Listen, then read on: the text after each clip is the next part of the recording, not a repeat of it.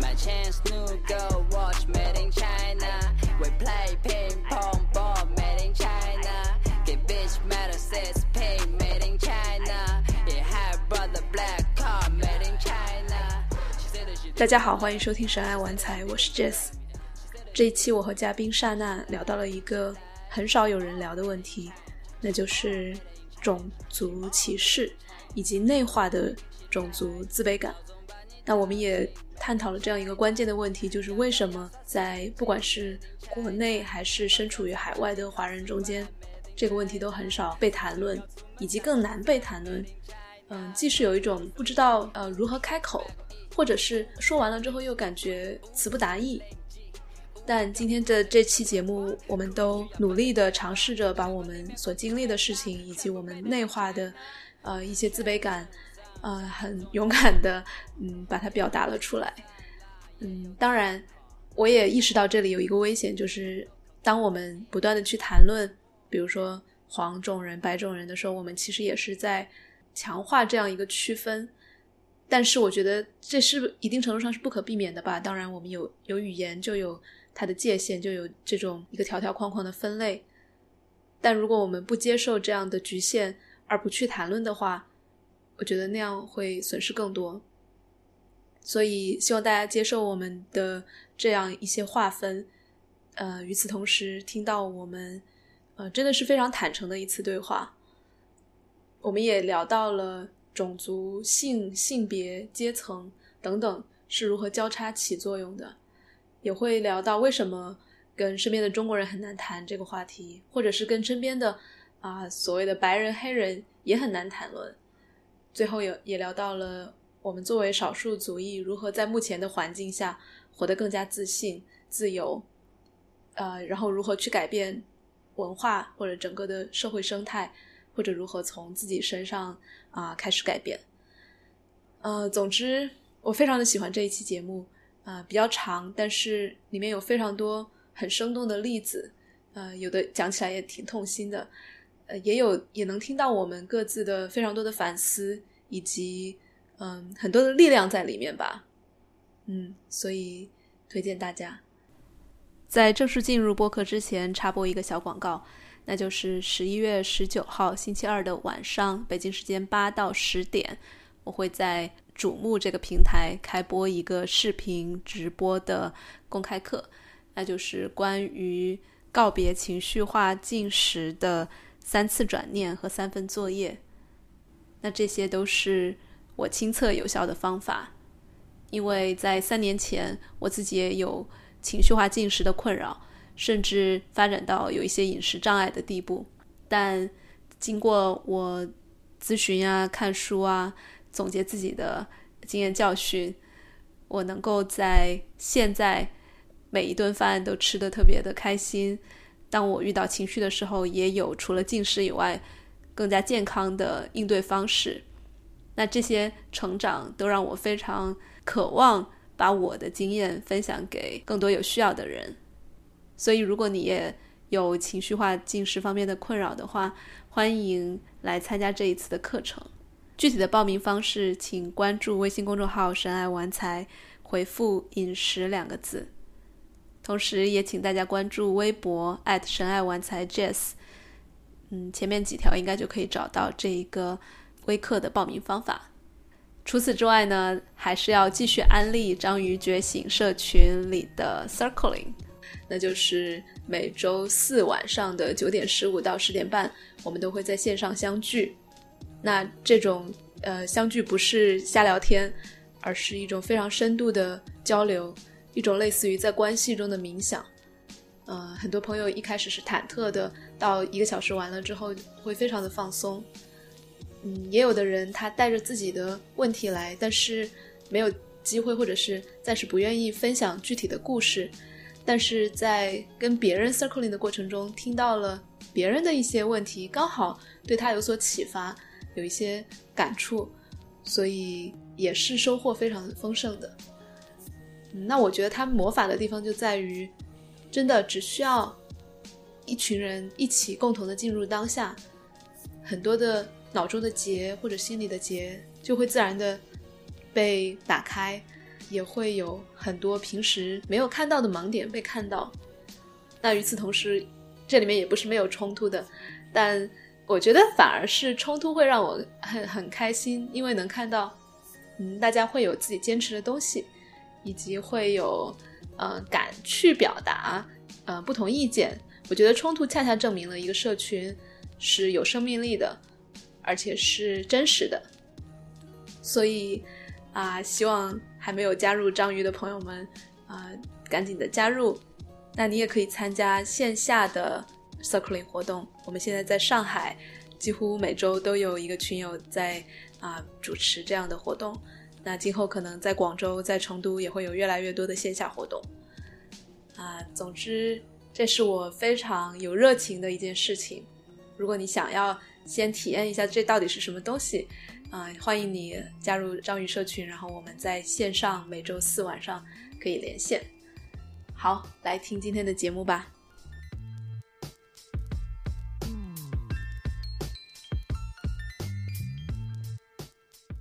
欢迎收听《神爱玩财》的第二十一期，我是主播 Jess，然后今天请来了我的朋友叶莎娜，她是多伦多大学女性与性别研究的助理教授，啊，她的主要研究是跨国女权主义、库尔理论、后殖民主义、后社会主义研究和集体记忆，听起来都很高大上的词啊，但我们今天想要聊的是一个比较生活的话题，而且也是比较。呃，其实对我来说是蛮难得的一个机会，因为我平时很少跟身边的中国人来聊这个话题，也就是种族歧视，甚至是内化的种族歧视这样一个话题。那请到刹那呢，也是因为我们大概是五年前认识的，然后那个时候我们各自都还呃喜欢去健身呀，然后去刹那还去参加选美比赛之类的，然后但到。后来中途也没有联系太多，但前段时间，啊，莎娜就跟我说，好像自己有一些抑郁，然后这个抑郁可能是跟，呃，跟很多关系东西都有关了。但是我们就聊到了种族这一这一件事情，呃，所以这个话题其实对我来说是首先很珍贵，然后也很蛮脆弱的，呃，也但我很开心，呃，莎娜会愿意来跟我做这一期节目，又给我不少的勇气，啊，莎娜跟大家打个招呼。Hello，大家好，我是叶山。嗯，对，啊，我想说你看起来好 好好 bitch 啊，就 化着化着这种妆，这这你知道吗？这是你一开就是五年前给我最大的印象就是这个，就是那种 bitch 的一个人，对，或者就是那种混的特别，就是你知道，在在美国社会变成了一个美国人的那种。那种形象，你知道，也也是一种呃 stereotype，就什么刻板印象之一吧。嗯嗯，对对，我觉得你说到这个呢，好像正好咱们也可以从这儿就是说起今天的话题。行，呃，因为我你说很多人都给我说我的我的第一印象就是特别 bitch，特别呃呃，就是那种呃美国化了的人，嗯。你说到这儿呢，我觉得就是呃，我有一个跟这个很相关的一个经历，就是我从小呃，因为我的长相呃，在中国呢，很多的时候就是不太呃符合呃，就是中国的那种审美的标准。比如说呃，我从小就是我我的脸比较鼓，而且我鼻子特别的大，然后呢，那个我的眼睛也挺大的。所以，呃，从小就是很多人就说你长得像外国人，然后这种就是从小就长得像外国人，就是有一部分就是说我自己好像不太能够融入中国，但是在另一方面呢，我觉得更主要的还是好像给了我一种优越感，就是你跟其他的人是不一样的，所以我从小就好像并没有觉得跟其他人不一样是一件。不好的事儿，其实当人说你是外国人的时候，并不是说你长得好看，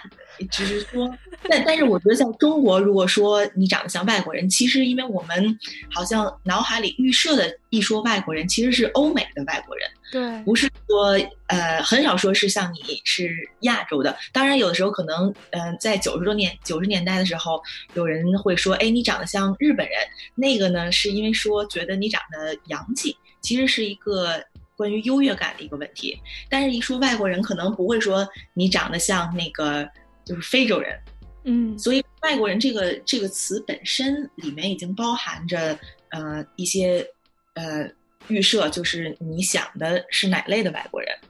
然后我觉得呢，反正我从小呃就好像生活在这种环境中，就觉得自己就很能够怎么说呢，就能够很很能够接受自己跟别人不一样，而且也觉得这种不一样是给了我一定的这种呃，就说上升的空间的。嗯，呃，这个太有意思了。就是你在当从小到大，因为你小时候是在中国嘛，在北京长大的，对吧？啊、然后那个时候这种不一样给了你一定程度上的优越感。那这种长相或者是这种评价，当当你去到了美国之后，会有变化吗？这种感觉？嗯，就是我我是是这样，这个呢说来话长，那呃，那这个得捯饬到很很早，我就那从头从从头说起吧。就是呃，我虽然呢小时候长得是这呃是这样子，从小长大呢，呃，就有人嗯呃我我们呃我我那姥姥那一代的人，他们是就是东北那边的，然后从小就有人说我是三河水，三河水意思我我不知道是哪三个字啊，但意思就是说你是混血，就是嗯三条河的水混在一起，好像是这个意思，或者就大概是大概是呃这这样子的吧。但是我呃到了中学的时候呢，我就突然发现了，其实我是跨性别。我其实嗯并不认为呃我是就是女性，就是我我呃我从中学开始就不再 identify as 那个女性了。呃，那个时候我就一度就把头发剪得很短，然后也是呃穿着就非常跨性别，非常酷。当时当然那个时候，呃还没有这些词，这又是另一个另一个话题了。但是我从我有一段时间是搞得非常的男性化的，而且也也也可以 pass，就是作为一个一个男性。然后当时呢，我也考虑过要呃，就是通过医医学医疗的方式，然后来就做身体的转变嘛。但是当时在中国的这个呃，就是手续非常繁琐，其中有一条就是你要穿着成呃另一个性别两年以上，还有一系列的很多钱。但是我最没有去做那手术的一个最关键或者最 stupid 或者 silly 的一个原因呢，是因为我觉得我不够高。我呢，我一米六，我一米六七，就是在女的里面呢是高的。可是我就想，如果我要是变成男的的话，那他并不是我理想的那种那个嗯高大高大帅的那种男的呀。所以这个是我没有去做跨性别的一个非常重要，不能说是主要原因，但非常重要的一个一个原因。当然，我现在知道了，你可以把腿打断了，再再长高几厘米。但但这件事情，我后来我后来反思这件事情当中呢，其实是我我为什么会觉得那个高大，包括就是宽肩膀，包括其实我健身，我认为并不是说我想要建成一个像女性那样的一个一个身体，我是对就是肌肉本身那种就倒三角这类的男性气质的一种崇拜。但是在这个之后，其实表现出来的是一种对白人男性气质的一些崇拜。就是你的理想是，比如说一米八以上，然后嗯宽肩膀，然后肌肉腹肌，呃，就这种形象。一是就说我渴望这样的男人，但是我另一方面也渴望我自己变成这样子的一个跨性。如果我要是跨性别的话，我希望是变成一个理想化的男性气质。这个其实是我主要一个原因，让我呃开始考虑就是种族在我自身。呃，关于我性别的这种认同上面，其实起到了一个很大的一个一个影响。这是一部分的故事。后来呢，呃，我到美国以后呢，呃，就有了另一方面，就跟这很很很很差距很大的一个呃一个故事。这个回到你刚才问的，就是说这种长相在美国被怎么看？呃，我刚去美国的时候呢，是去了一个叫辛辛那提的地方，是在俄亥俄州。呃，这个地方呢是一个非常黑白相间的地方，百分之四十八的黑人，百分之五十一的呃白人，百分之一的其他的呃种族。呃，辛辛那提呢是一个就是有很多世界五百强的公司的一个地方，它的它不仅种族，它的阶级的分化也很呃也很严重。呃，当我去了以后呢，我就发现很难融入到这种黑白，就是这种呃二元的这种这种社会里面去。但是有一个方法，呃，就是我我很快就发现，呃，很多白男。呃，非常的喜欢我，就他喜欢我，嗯，就是这个回到就刚才咱们说长相，可能他并不是那么在乎你的长相是什么，但是你把自己打扮成一个就是那种具有异域风，对于他们是异域风风格的亚洲女性，嗯，而而你又不像是一个呃说就特别 nerdy 的那种中国学生，嗯，然后就有很多的，就说我在白人的那个呃。就是社交或者是 dating 的市场上，呃，有很大的资本。就是我我到那儿很快就会就发现了，比如说有很多白男会追我呀，然后我觉得就这种，嗯，这种这种跟白男的关系，是我当时很呃就很快的融入到当时美国社会，或者是就说呃 cope with，就是我那种就说呃，比如说当时那种各种。异化呀，或者那种孤独感的一种方式，就是嗯，就是如果如果要是我们家的猫咪来了，嗯，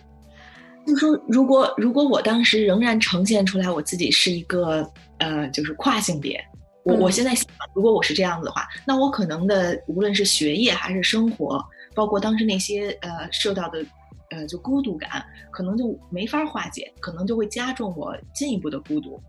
而当我，嗯，把自己呈现成一个，就说，呃，这种亚洲女性，或者是他们的那种，呃，渴望的的那种 object 的时候，他反而呃给了我一些，就是怎么说呢，一些 agency 或者是一种优越感、能动性。啊，但我听起来还蛮蛮心疼的吧？就你讲到这这一块儿，就是感觉是。你为了应对一部分的孤独，然后其实是选择了另一种孤独，就是可能当时跨性别是你的一个倾向，但是你要放开放掉另外的那一部分，然后去暂时的迎合。但是从中也你也讲，你也得到了一些优越感和得到了一些能动性，这个还是挺复杂的。嗯，其实我是觉得这个的这个复杂性是很多的。其实，嗯，也可能未必就是当时去辛辛那提的那一个。呃，我我在去之前也并没有就说改变身体，是因为有很多的原因，就是种从种族方面如果看是这样子的话，那其实还有其他的一些方面，比如说在在中国，你想要呃就是得到哪样子的生活，那你就要选择在什么时候呃选择酷儿的生活，或者在什么时候呃不选择酷儿的生活。那那比如说我现在嗯，比如说在学术界呃就这么这么长时间，即使我研究的领域还有我周围的人，那都是做酷儿研究的，而且他们对种族啊、对阶级、对酷儿都有很多对对跨呃跨国主义都有很多的理解，但是呃我仍然觉得你还是要不断的表演某一类的，就是这种正统的。酷儿，就是我，我认为我自己呈现出来的，就我之所以能够找到工作，呃，是因为我具有一方面的那种呃。就 exoticize，就那种他者性，但又另一方面又非常的能够融入。也就是说，你的他者性其实恰恰是你能够融入的一张一张牌，让你进入这个。这个就就就跟我当时觉得，就说我是一个亚洲性，我一方面被呃被被就说 exoticize 成这个样子，被性别化性化成这个样子，呃，但是这个呢，又是我进入到这个。这个主流社会，或者说是我这种孤独、这种被排挤的一个方式，我觉得这两方面都是，嗯。所以你这里讲到讲到两个例子，一个是在 dating 市场上，就跟白男，你基本上一方面也是被被被他们投射出来一个呃外国人的形象，或者亚洲亚洲女性的形象，然后通过这样子的方式，你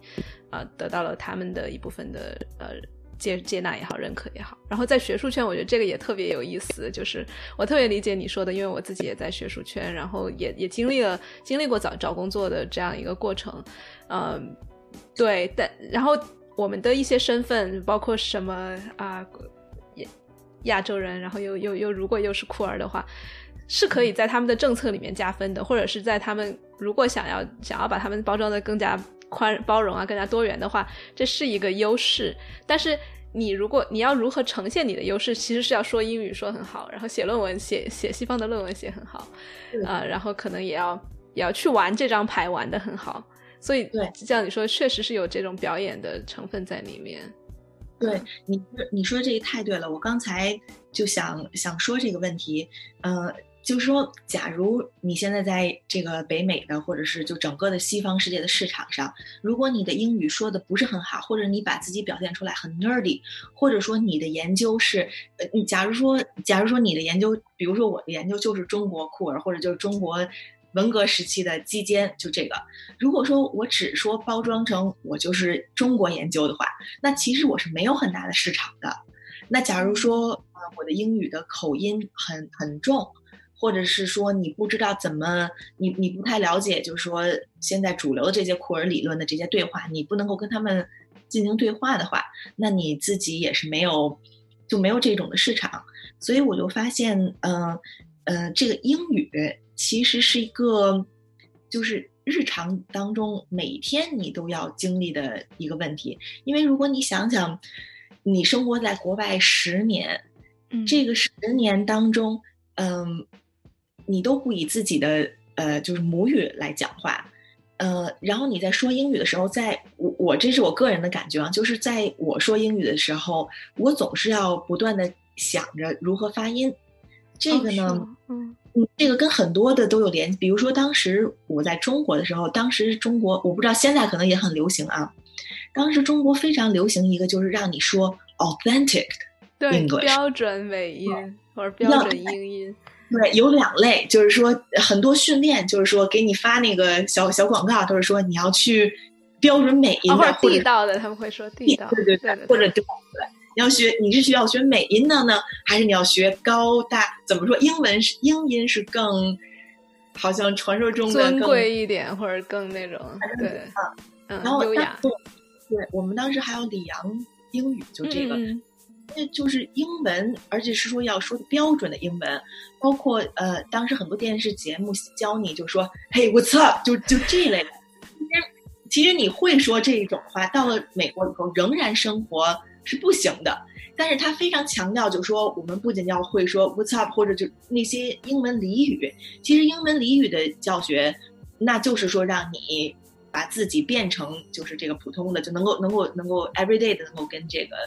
这个国外这个这个交流嘛，然后我刚一去，呃，因为我原来去的就辛辛那提，就这个是 Midwest 的话，他们的英语的确是就是非常强调那个 ow 或者是这一类的，然后我就觉得，呃，我就非常在说英语的时候，总是会考虑到，不仅是说如何发。呃，如何那个呃说这个这个句子如何表达，还有很大的程度是强调你张嘴的那个真的，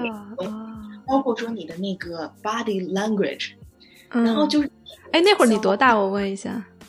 你刚去的时候，我是是二十十九，嗯嗯，就去读本科是吗？是本科的后两年，嗯呃，其实呃去十九去美国已经不可能在我我认为啊。好像已经不太能够学到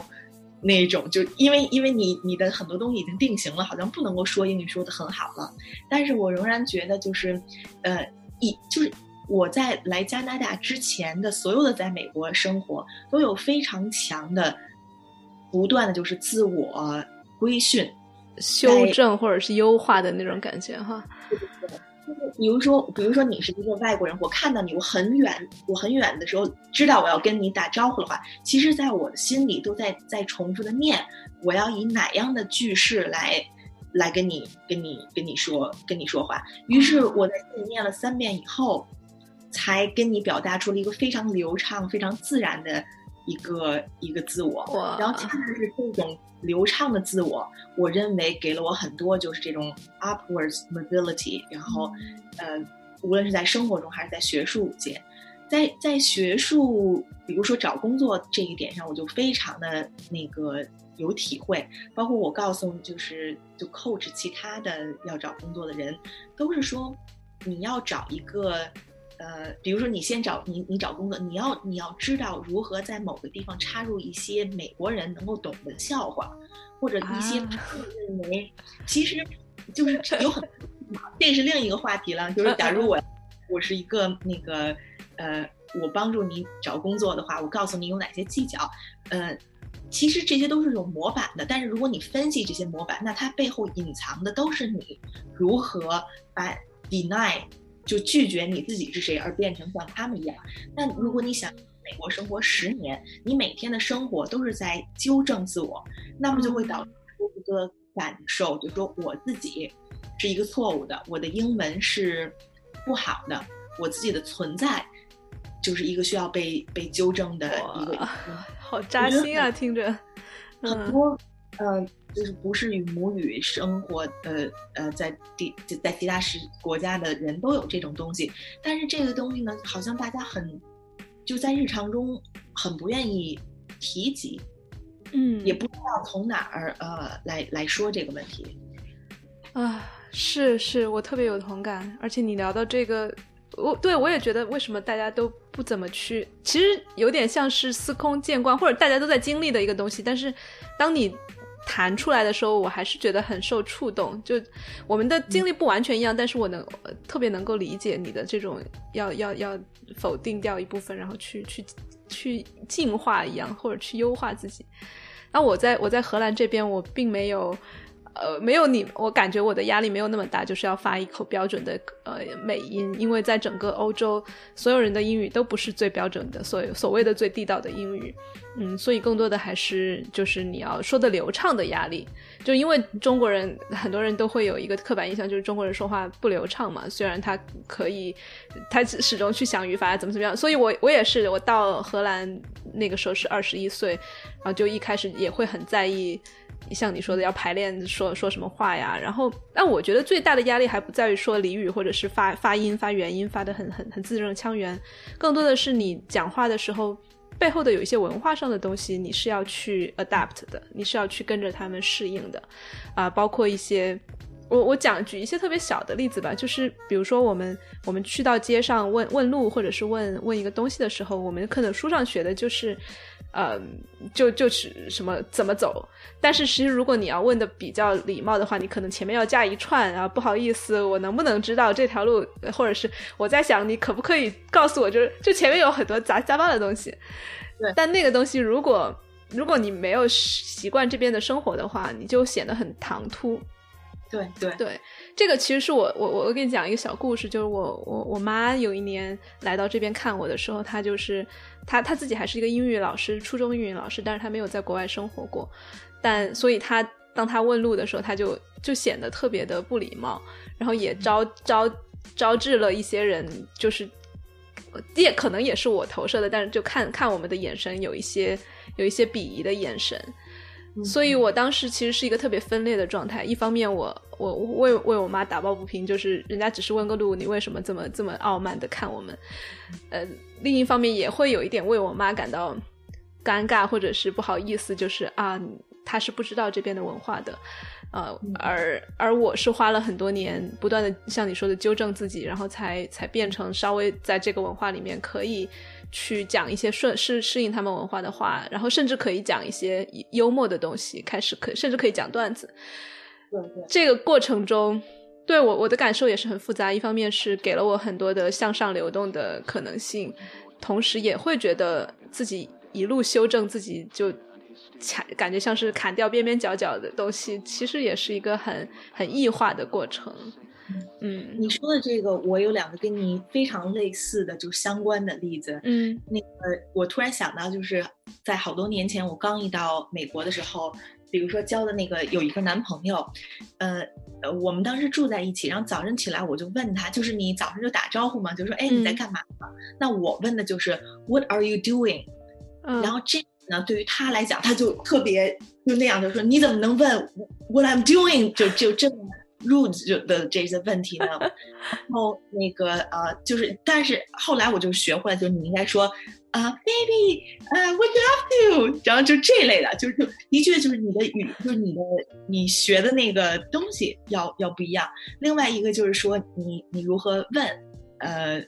前面有很多就那个 context 的那些东西要说出来，然后另一个就是关于家长家长来，我也觉得是我跟你的感觉非常一样，就是这种这种分裂。嗯、我们家里人来看我的时候呢，他们也是英语不太行的，但是一方面由于他们不太呃。不太不太英语不太行，他可能看不到其他人对他们的那些鄙夷的目光，但是我自己能够感受到，这个像你说的，我也不知道是我自己的影射呢，还是说，呃，本来就是这样。我我还是觉得本来可能就是这样子的，因为他们由于你问话的方式，或者由于你，呃，比如说比如说你上了上公共汽车，或者是你在那个呃别的地方结账的时候，你知道我们这块儿你们那儿可能也是吧？是不是结账都是有 debit card 和 credit card 之类的？嗯区别。那他就问你那个你要 debit 或者 how how 呃 how are you gonna pay 就这类的。那比如说我妈妈，那她是能够有简单的就英文的对话能力的，但是他不了解什么叫 how how are you gonna pay 就是这个，嗯，那他就展现出来一个时空上的一个断，他就一下断档了。别人可能就觉得哎。你是傻吗？或者是你是不知道吗？嗯或者这种 slow，就是你知道，就这种对对能够在你不能够跟人家对，或者 flow 里对面。然后我也是要不断的就是为他们道歉，或者为他们就是 make up excuse。嗯比如说走到一个呃那个一个一个商店里面去，那些服务员会很很高兴的跟你说啊、就就就问你好啊什么什么这类，他们就不会回答，不会回答。在这个时候，我就会说呃那个哦呃 they they don't speak English talk to me 或者什么就这类东西，就好像是圆场。但是但对是那个时候就非常非常的复杂，因为你在抹杀了。其实，其实我认为，其实我自己又是另一层的抹杀了我父母的不可见，就是他们的这个词怎么说呢？就是呃，illegible，他们的 illegibility，我不知道这怎么说成中文，就不可见性，就是本来他们就不可见，嗯然后由于我在这么一说，他们又不可见，还有就是你在不断的道歉，在在嗯重复他们的呃一种就是提话。是的，是的，哎呀，真的讲，呃，我我特别有同感。然后你这样一说，我还想起来一个，就是就是也跟跟太多例子了，真的。我的我嗯的，比如说我的朋友，或者是我之前有有有有前女友呃过来看我的时候，也是她的英语不太好。然后就是我觉得还有其他的一些朋友吧，我会很容易替他们感到尴尬，或者是或者是替他们感到担心，就会担心他们能不能够融入。然后一方面，我觉得可能是我自己的担心，就是我自己对于自己如果比如说英语不够好，或者是不不会讲段子的融入不了的担心。但另一方面，这种担心又是有有理有据的，因为当我可以说英语说的非常流利，然后甚至可以讲笑话的时候，别人会给我的反馈是：哎，你不像一般的中国人，就 you're not a typical Chinese。我听到这种话也是五味杂陈的，不觉得是夸，然后但是就是一方面哦，说明好像是给了你一张一张入进场券了，你好像可以融入我们的生生活了，然后另一方面又会觉得说，那你如果我不是 typical Chinese，那谁是 typical Chinese？呃，对，就会就会说，所以我还会就会在想说，那我他们我的我的白人朋友们对于我的中国人朋友，可能是一个表面上的友善，因为啊都是朋友嘛，来来欢迎一下，或者问聊一些比较肤浅的话题，比较就生活呀、吃呀、天气啊这些，嗯，但是当当他们真的没有办法聊聊得更深入的时候，其实也就会产生一种啊，就要、可能是其鄙视的情绪，可能是就是嗯，那就那就不要再深交下去了，对，能够这种感觉，对我，你你说的这个事情，我想到一个，以前我在明尼苏达待着的时候，有一个词叫 Minnesota nice。Minnesota nice 就是那种在表面上就是大家非常非常的友好，嗯。但是它的友好是基于你不触及到，嗯、就是他们的这种社会的呃秩序。规范呢，嗯，对对，嗯，我你说的这个，我我也觉得是非常，就每天都是有这样子的一些嗯一些一一些 struggle。比如说，我给你举一个这个例子，嗯嗯，这个也是一个非常痛心的一个例子，嗯。有一有一年，呃，我爸妈来明尼苏达看我。明尼苏达真的是一个你去了以后会感感到，哎，大家都是很友好，而且明尼苏达的人会自我表现出来，我们非常的激进。比如说，嗯，明尼苏达是最早的立法就是跨性别，就是这个厕所的四个州之一，而且他们经常会，呃，就白人经常会出去。呃，为为移民那个呃游行啊这类的。嗯。后来呢，呃，有一天我爸跟那个我妈吵完架，然后他就自己出去到小公园里去溜达了。然后呢，他在一个小公园里面有有好多那个小孩儿在玩儿，他就在外面看着。然后呢，他就抽烟，他是一个烟民。然后他抽完了烟以后，呃，后来我也不知道怎么回事，后来呢，就有一个人联系到了我，然后警察就找到了我。警察找到我，当时很着急，然后就说我爸被警察带走了，然后让我感到非常的就是惊讶。后来警察那个找到我以后呢，呃，就说就警察要看他的护照或者一这一些，但是他什么英语也都不会说。然后那个嗯，找到我以后呢，我就跟警察道歉，就说啊怎么怎么着，他不会说英语。后来其实只是说他在。那块看小孩儿，然后这个呃幼儿园里的人就感到很感到很威胁，或者不知道为什么会有一个人在那儿抽烟，或者在那儿呃看小孩儿，就觉得这个人很 creepy 啊，或者什么什么，于是就联系到了我。当时当时这个警察呢也是非常 nice 的，跟你说啊，我们就是想要 make sure 这个呃这小孩安全啊，或者不是什么，就是他他非常怕自己被说成是种族主义，就这种东西。可是这种事情是。就我不知道在美国有发生过多少次，就是数数不数不尽数。嗯，然后我觉得很让我个人感到很惊讶的是，就是，嗯，我我会跟我会跟其他的人谈论这些事情，然后这个这种例子呢是非常非常普遍的，但是好像无论是在学术界或者在是一或者一个更公开的场合，都没有人愿意来探讨这个问题。嗯呃，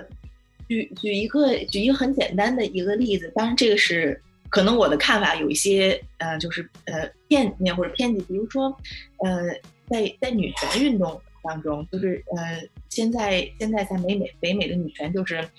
呃搞得很激进嘛。但是有有一个例子就是呃有有一个 Netflix 的一个节目，呃他们请呃就是梁晓门来呃呃就是。讲一些关于中国女权的一个一个一个一个情况。后来这个由于是 Netflix 的嘛，那他就把中国女权的很多事情扩扩大到了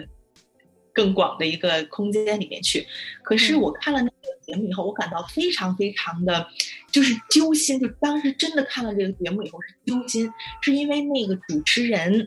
呃，我我认为那个主持人对梁晓门的采访，包括他说的很多话，是赤裸裸的种族主义。包括他对中国的描述，他其实是在讲讲中国的这个网络网络这个问题，就是呃 censor 这个这个问题啊，审查，嗯，对。但是他的那些就是呃举的例子，就因为他是一个搞笑的一个那种就是 political 的那个呃 comedy 那一类的节目，然后他的一例子是非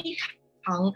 啊，就东方主义色彩的，非常种族主义。包括我认为他对梁晓门的一些问话，先跟我们听众讲一下谁是梁晓门。梁晓门是一个，呃，就是现在在女权在北美的一个女权主义呃比较活跃的呃一个女权主义者。呃，他也是跟就是我我不知道呃大家对就是呃五权。女权五姐妹的这个事情有没有了解？就是呃一一些在中国的呃年轻的草根的女权主义者，他们的一些呃呃就是活动，活动嗯被被国家政府认为是比较敏感的，所以呢，他们被呃就是在二零一五年的时候被被抓起来了，呃后来在他们呃很多人呢就是在。被放出来以后呢，就到了国外去。梁晓门不是呃不是这个五个人之一，但是他也是一直在参与了很多关于呃女权呃就是这个本土的，包括就跨国的一些女权主义的一些呃活动，比如说现在的这个呃 Me Too 这个这个这个活动，它也是主要的一个发起人，嗯，就是这样子一个情况。然后呃，我我我就提出了一些关于就是我自己的看法，关于这个呃就是这个种族主义，可是我发现好像很多的年轻的。女权主义者对种族这个问题就是闭口不谈，嗯，他们，嗯，我我我不太，我我认为这个背后是很复杂的一种，在各个领域，就是无论是在我们平时日常生活中，还有就是这种所谓的呃女权这样的呃。理论激进的社会理论，包括库尔这样的社会理论，好像都对对我们自身的种族主义，我们自己受到的种族主义，包括我们内化的，包括我们展现出来对他人的种族主义，都是好像没有一个什么办法来提及。哎，那你的研究里面，或者你你的理解里面，为什么呢？为什么这么难谈？就或者是为什么他们似乎都视而不见一样？我我是觉得这个呃有有好多角度能够来嗯看这个问题，比如说如果要是我们想到就是中国的这个历史的话，中国因为是半殖民地，所以呢，它跟这种被殖民者呃像印度呀，或者是像呃呃就是呃这个。也就是 indigenous 的这些人的殖被殖民的方式是不一样的，跟这个呃就是奴隶呃非洲黑奴的这个他们经历的殖民也是非常不一样的。当时中国呃，比如说鸦片战争的时候呢，中国是属于中国自己也是一个帝国，它一方面有自己那种帝国的这种呃荣誉感或者这种优越性吧，但。但是当他被就是列强和日本，尤其是看到日本那个，嗯，就是崛起的时候，他的对这个的，呃，对种族主义的理解是，是他的内内化的方式，不是说我们要打走，或者是要拒绝这些种族主义，而是说我们也要。就是变成那样的，我们要超英赶美吗？这是后来的话，但是就是说，是我们我们要内化，我们也要变成是，呃，就是一个现代的民族国家。我觉得这个是可能一直就有这种，呃，这种这种根源。然后到了中国，比如说社会主义革命的时候，就其实咱们如果想种族问题，就是在种族在种族问题在美国这样的国家被提及，它跟冷战是有很大的关系。比如说。呃，以前在苏美竞争的时候呢，呃，苏联或者社会主义国家呢，都声称自己是没有种族问题，因为我们社会主义是民族性别什么，对对对，所以就这种理想化的，他是拿种族主义来呃对抗美国，说这是资本主义的一个一个问题啊，种族种族压迫。你要现在去朝鲜看朝鲜的这个一这个宣传，仍然是打倒美帝，就是因为呃他们对。各各种种族主义的问题，然后中国也是跟就是亚非拉国家的，中国也是在就这这种社会主义阵营里的一部分嘛。那跟亚非拉国家是就是友好的兄弟兄弟的关系。然后呃，美国自己出来的，就是我们现在在美国谈的这些种族主义，它的历史其实呢，呃，也也也不在，也不是特别特别的长。嗯，比如说就是在二十是在是在呃二十世纪初的时候。呃，美国才开始就是谈论，就说这个种族融融入或者这种就 multiculturalism，其实它这本身就是对抗苏联的这种冷战的这个的一个一个结果。然后，然后好像中国，呃，自从这个社会主义变革以后呢，这个种族问题，比如说自己内部的问题，我们就不管它叫种族问题。嗯，好像因为因为我们跟殖民主义的关系的不同，嗯。所以我觉得中国对这个种族主义的更多的是一种内化，而而而不是那种就是说，呃，就像黑人的这种就是说那种特别明显的这种制度上的呃改变。你能讲讲这个内化吗？内化是什么样？就中国中国人内化种族主义是一个什么样的表现？我觉得，我觉得反正是跟就说呃，跟殖民主义这种。现代性还是有关，就是我们要变成一个呃现代主义强国，无论说这个现代化是社会主义现代化，还是后来我们这个改革开放以后的这种现代化。然后一个主要的一个问题其实是经济上独立，然后民族主义。我觉得这个呢，好像好像是就是说种族主义的一个硬币的另一面，就表现出来。我我我也不太清楚，因为我就是觉得，嗯，这个问题好像很难很难入手来讨论。像像我们在国外的，那我们知道就是有这个每天的这种经历的这个这个种族主义，但是但是我不知道，就我我个人的感觉就是说，中国人站出来说这是种族主义，就像像黑人对白人这样子。啊，我个人在生活中经历好像很少，很少。对，哎，我你你说到这个，我觉得会对会是这样，因为也可能跟性格有关，就是我们本来就可能不太是会站出来去争取权利的那种，不管是性格也好，文化也好，然后可能更多的就变成一种，我觉得在我自己身上或者在我身边的人身上，更多的是一种内化的种族自卑感，就会觉得自己呃怎么样，不管是因为说说说的不流利，或者是呃自己的文化会所谓的打引号的落后也好。都会有一种自卑，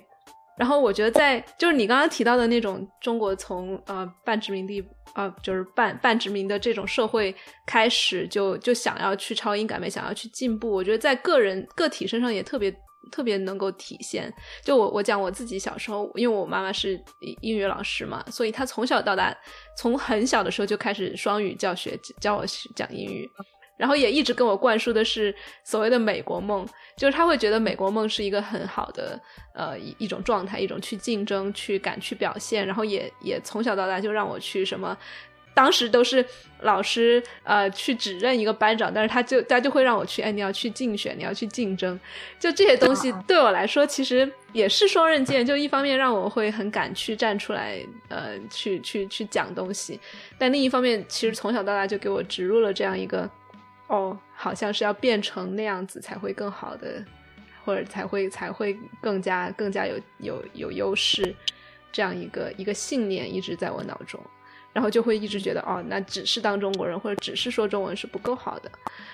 嗯，然后还有一个一个内化的例子，就是我前前两天前上两周刚好见到我前男友，他是我四四年都没有见了，然后他是我唯一就是长时间交过的一个男朋友，中国人。然后见到他，他他第一句话，他后来他就问我说：“你后来是不是只交外国男朋友？”我说：“ 我说是是，好像没有再交过中国男朋友了。”然后他说，他就会真的很很很诚恳的说：“他说对啊，我我我可能我也觉得外国人好一点，就是他也觉得他也觉得外国男生好一点。”我说我当时就很震惊，我说哇，原来原来就是会有中国男生自己都会认为自己不够好。然后，但是我其实是会很很就是真诚的跟他说，我我我跟他分手也没有因为他比外国人不够好才跟他分掉的。然后我说我回使劲回想了一下，我觉得他各方面都，我觉得真的没有比较差。但是他会他会条件反射式的认为说，他说我总觉得外国男生要好一点，那他也说不出好在哪里。然后当时就还蛮震惊的。你你说的，你说这个，我也觉得好像是一个很很很普遍的一个现象。因为如果你要是看在异性恋中，就这个呃这种跨国的关系，那往往是一个就白男和一个亚对一个亚男和一个白女的情况，嗯是不太不太多见的。或者如果说我我觉得我我举不出具体例例子，但是。嗯，一个事情就是说，如果一个亚男呃和了一个和一个白女的话，好像就会被觉得哇，就人家好厉害，对对 对，对对这样子的。我觉得的确就是说，呃，亚男也是有呃，就是说自己内化的这些东西，特别是如果是你在这个 gay 的这种 dating 的这个情况的话，那那亚男所受到的呃。呃，就这种种族主义是更复杂的。我觉得这个可能又回到我刚才，呃，最开始说的，就是我个人，呃，嗯，我现在所得到这些社会和文化的资本，如果我变成了一个亚洲的 gay 男同的话，嗯，那我。其他的东西都是一样的，但是我可能是非常就完全是不一样的。我们所以我觉得就是你看女权主义，如果说在谈论性别这个问题的时候，总是要谈论男压迫女或者女性的压迫，但是其实在这里面男女受的压迫就性别的压迫是非常复杂的。就我刚才这个恰恰是因为我种族是呃就被种族化的这个原因，导致呃，如果我是一个女性，其实是会比我是一个男性有更多的社会资本的，嗯嗯，就是文化上或者是政治上、学术上。是，哎，你会觉得如果是一个一个男，就是如果是一个 gay 亚洲男性，在文化上、政治上、学术上会更加不利吗？呃，我不能够，我不能够就说，就也不能笼统 general 的这样说，对对对，对，嗯，但是就是说，从我个人，我会我会想，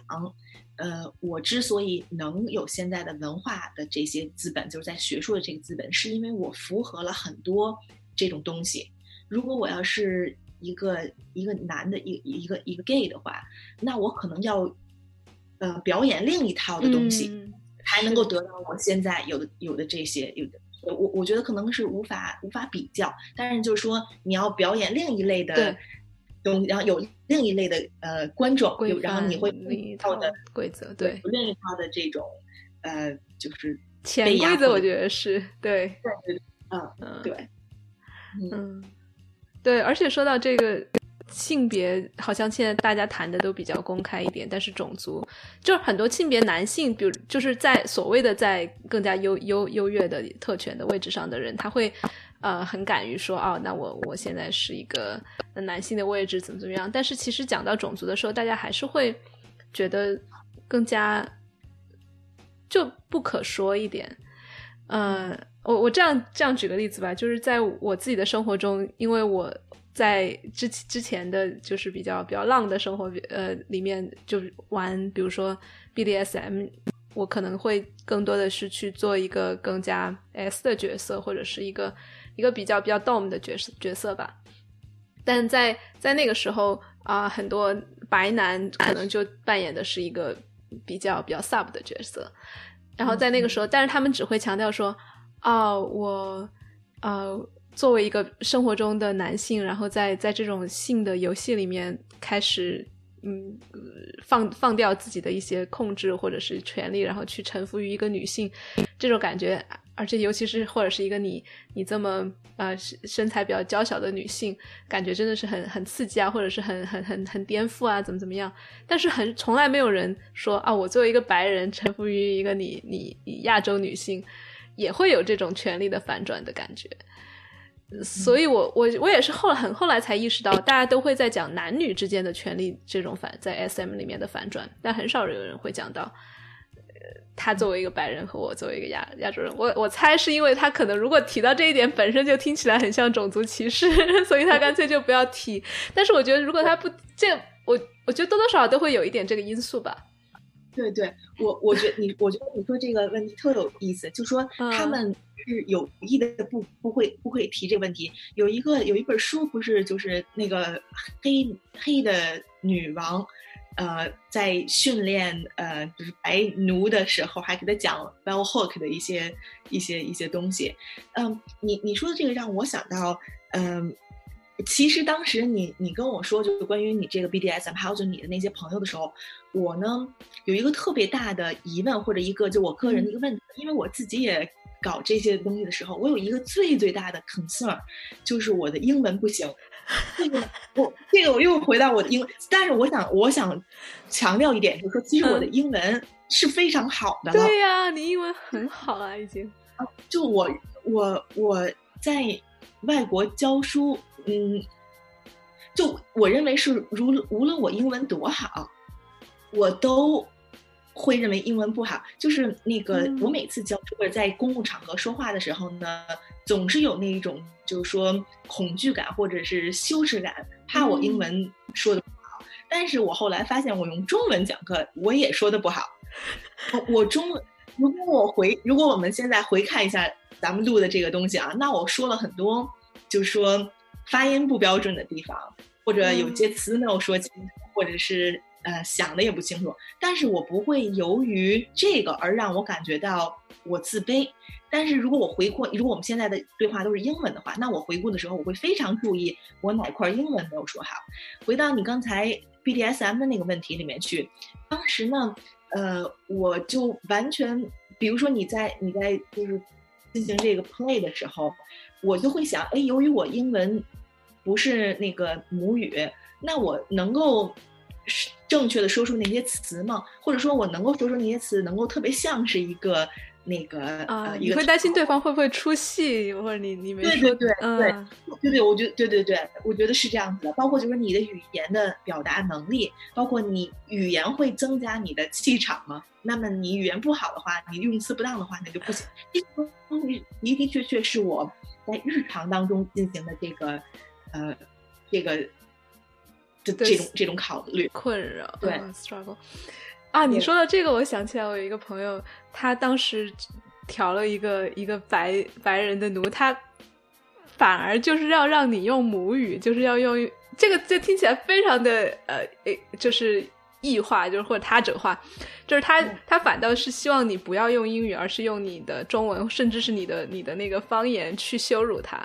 然后他听不懂的状态下，你去一直用用一个特别就是特别脏的话去去去骂他，然后他就特别嗨。我在这里面就是就是摆明了的那种，对吧？就是他他会觉得说我把我自己交给一个一个我根本就不知道什么语言的人，然后用一个我我不懂的第第第三三方的语言来，你你说这个，我又想到一个这呃一个问题，就是说，嗯呃当然这是又是这个硬币的另一面，就是说，呃，我发现有一些人或者我自己，就是你在在就是这个性方面，有的时候你用母语说不出来的一些话，你可以用英语或者其他语言说出来。是是，而不只是性，我包括在比如说看心理咨询的时候，你会觉得哎，好像讲英文会，另一方面又会觉得容易一点，可能在我不知道你会不会有类似的感觉。是嗯，但是这个可能是因为，我觉得，因为我们现在知道很多词，它本身就是已经是在，就是英英文英文的这种呃语境下，下嗯，对。对对，其实相反，我我也有身边有朋友，就是英文没有那么好的，其实他们在寻求帮助的时候也也比较困难，因为在你你包括其实心理心理咨询本身就是一个很西方的东西嘛，很就是很它里面用的词啊或者逻辑啊这些你都还是要会，你要首先去玩那张牌，你才能够讲出你有什么什么样的困惑，这些本来也是很对，就是有有有一定门槛的东西。对，嗯，嗯，哎呀，而且我我我会有一个观察啊，就是中国人在在海外有有这样几种呃大几大类的刻板印象吧，就是你呈现出来的人大概是这几种，一种就是沉默的学霸，就是你你可能也不太 social，然后也看起来也是也挺 nerdy 的，就挺挺挺挺二的，或者就挺挺学霸的样子，然后默默的就去发了很多文章，或者是就考的特别好，然后或者就进到那种大公司，然后但也是当一个默默的什么工程师啊、程序员这样的角色。然后另一个刻板印象可能就是就是那种抱团的学渣，就是你你怎么都不跟不跟外国人打交道，然后但是自己中国人有钱的一堆人小孩自己玩，然后玩完了可能拿学完了就回去了。然后另外还有一种就是呃什么，我觉得是是那种尴尬而不失礼貌的微笑，就是 be be nice in in in the Chinese way，就是你你可能也不太融得进去，但是你也还是努力的去社交，然后听不懂的笑话就在旁边跟着笑，但是也不知道什么，就是我觉得那种也也挺挺常见的。然后还有就是就是可能就是混得风生水起的香蕉人，就是各方面也 blend in 融入的特别好，嗯、但是我觉得这这一类的人他会跟前三种人都保持距离，然后努力的让自己不要跟前三种人被搞混。然后其实我自己四四种我自己都有一点点，都会或者是在不同的阶段经历不同的样态。但回想起在现在这个阶段，我回想起来就都觉得各各每一种各自它都有各自的，就是就是感觉不完整吧，就会有一种、哦，我我不管扮演哪一个角色，我都好像是一个没有完全在在，就就总会要抛弃掉自己的一些东西。嗯对，嗯对，哎，你你是怎么看待？就是说，呃，无论是在学术界还是在就是一般的场合，大家都不太谈论种族这个这个问题呢？你有什么？对我觉得，我觉得很对我，我我觉得很奇怪，就是当我们我们在看新闻的时候，在看那些就是呃那种讨论的时候，其实会经常有种族，或者看文章什么的会讨论到，但是生活中真的非常的少。我觉得，对我我包括在我身边跟特别好的呃中国人朋友。也会就比如说我们会聊感情，聊任何东西，但是很少会专门说，哎，我们来聊一下我们作为中国人种族的一些东西。嗯，我哎，我也真的是觉得这是个谜，为什么为什么聊的很少？对，就是好像这个特别不能开口。哎，你哎，你说的说到点哦，你你说到这个不能开口，我觉得可能是跟因为这些东西都特别深的。跟我们的自卑感有关，跟我们的差别心，跟我们的就是从小到大一直以来的觉得自己不够好啊。然后这种东西我觉得太太深了，就很难很很难去去简单的来讲。嗯，这是我想到的。那个就是嗯，你。我我我不知道这个怎么怎么说啊，就是我有这么一种暗暗的感觉，就是说是不是因为性别这种东西感觉好像能够改变，但是种族这种东西好像不太能，不太能够改变。你你这个这个又是我想过这个点，嗯，你先讲。你看，嗯，说孤儿或者什么这些都是嗯跨性别，性别的的确确是一个能够改变的东西，但是你你如果想到当时这个 Michael Jackson。在换脸换白皮肤的时候，他好像就是非常的就被被受到了很多人的批判嘛。嗯嗯，好像嗯，比如说比如说有很多人呃政治不正确的啊，就是在学术里政治不正确的把跨性别和跨种族做一个类比，然后受到了各种的呃批判。但是但是我也觉得有趣的一个事情，好像就是说嗯，在性别的领域里，就说。在在种族领域里头，我们或者文化领域，我们就要说我们要 embody 或者 embrace 我们的种族，然后我们要呃要呃达达达到种族主义。可是，在性别的里面呢，好像就不是那种，就说我们一定要接受我这个，因为如果那样，的话你跟跨性别就说，那你你你就接受你对的生理性别就好了。那两个好像很很很大的冲突，然后又特别不好开口。就是我跟你说过。就是我多重人格的这个问题，嗯嗯，我有另一个事情，就是说我可能跟你说过啊，我这个多重人格就是我多重人格中的一个主要人格，他其实是一个 mix 的一个人，嗯，但是这个戏我不知道，我可能以前跟你说过吧？没有，他 mix 哪个什么样的种族？就是他就是呃呃 mix 的就是亚洲的和欧美的血统，嗯，但是这个问题我一直都没有跟我的心理医生说过，就。就我们谈到我们的的多重人格很长时间了，可是，嗯，就从来就我一直无法跟他开口说起这个问题。嗯，是害怕不能被完全理解吗？好像我我我觉得不是怕被呃怕不被理解，而是怕他发现我有种族的呃那个劣根性，因为因为你有多重人格，或者你有很多的想象。比如说，比如说，我们现在写一个小说，就想象我是谁啊？那我想象我是一个白公主。呃，如果我我写小说里的我的主人公是白公主，那她其实展现出来是我对白白性白人的女性的这种渴望吗？我认为可能是我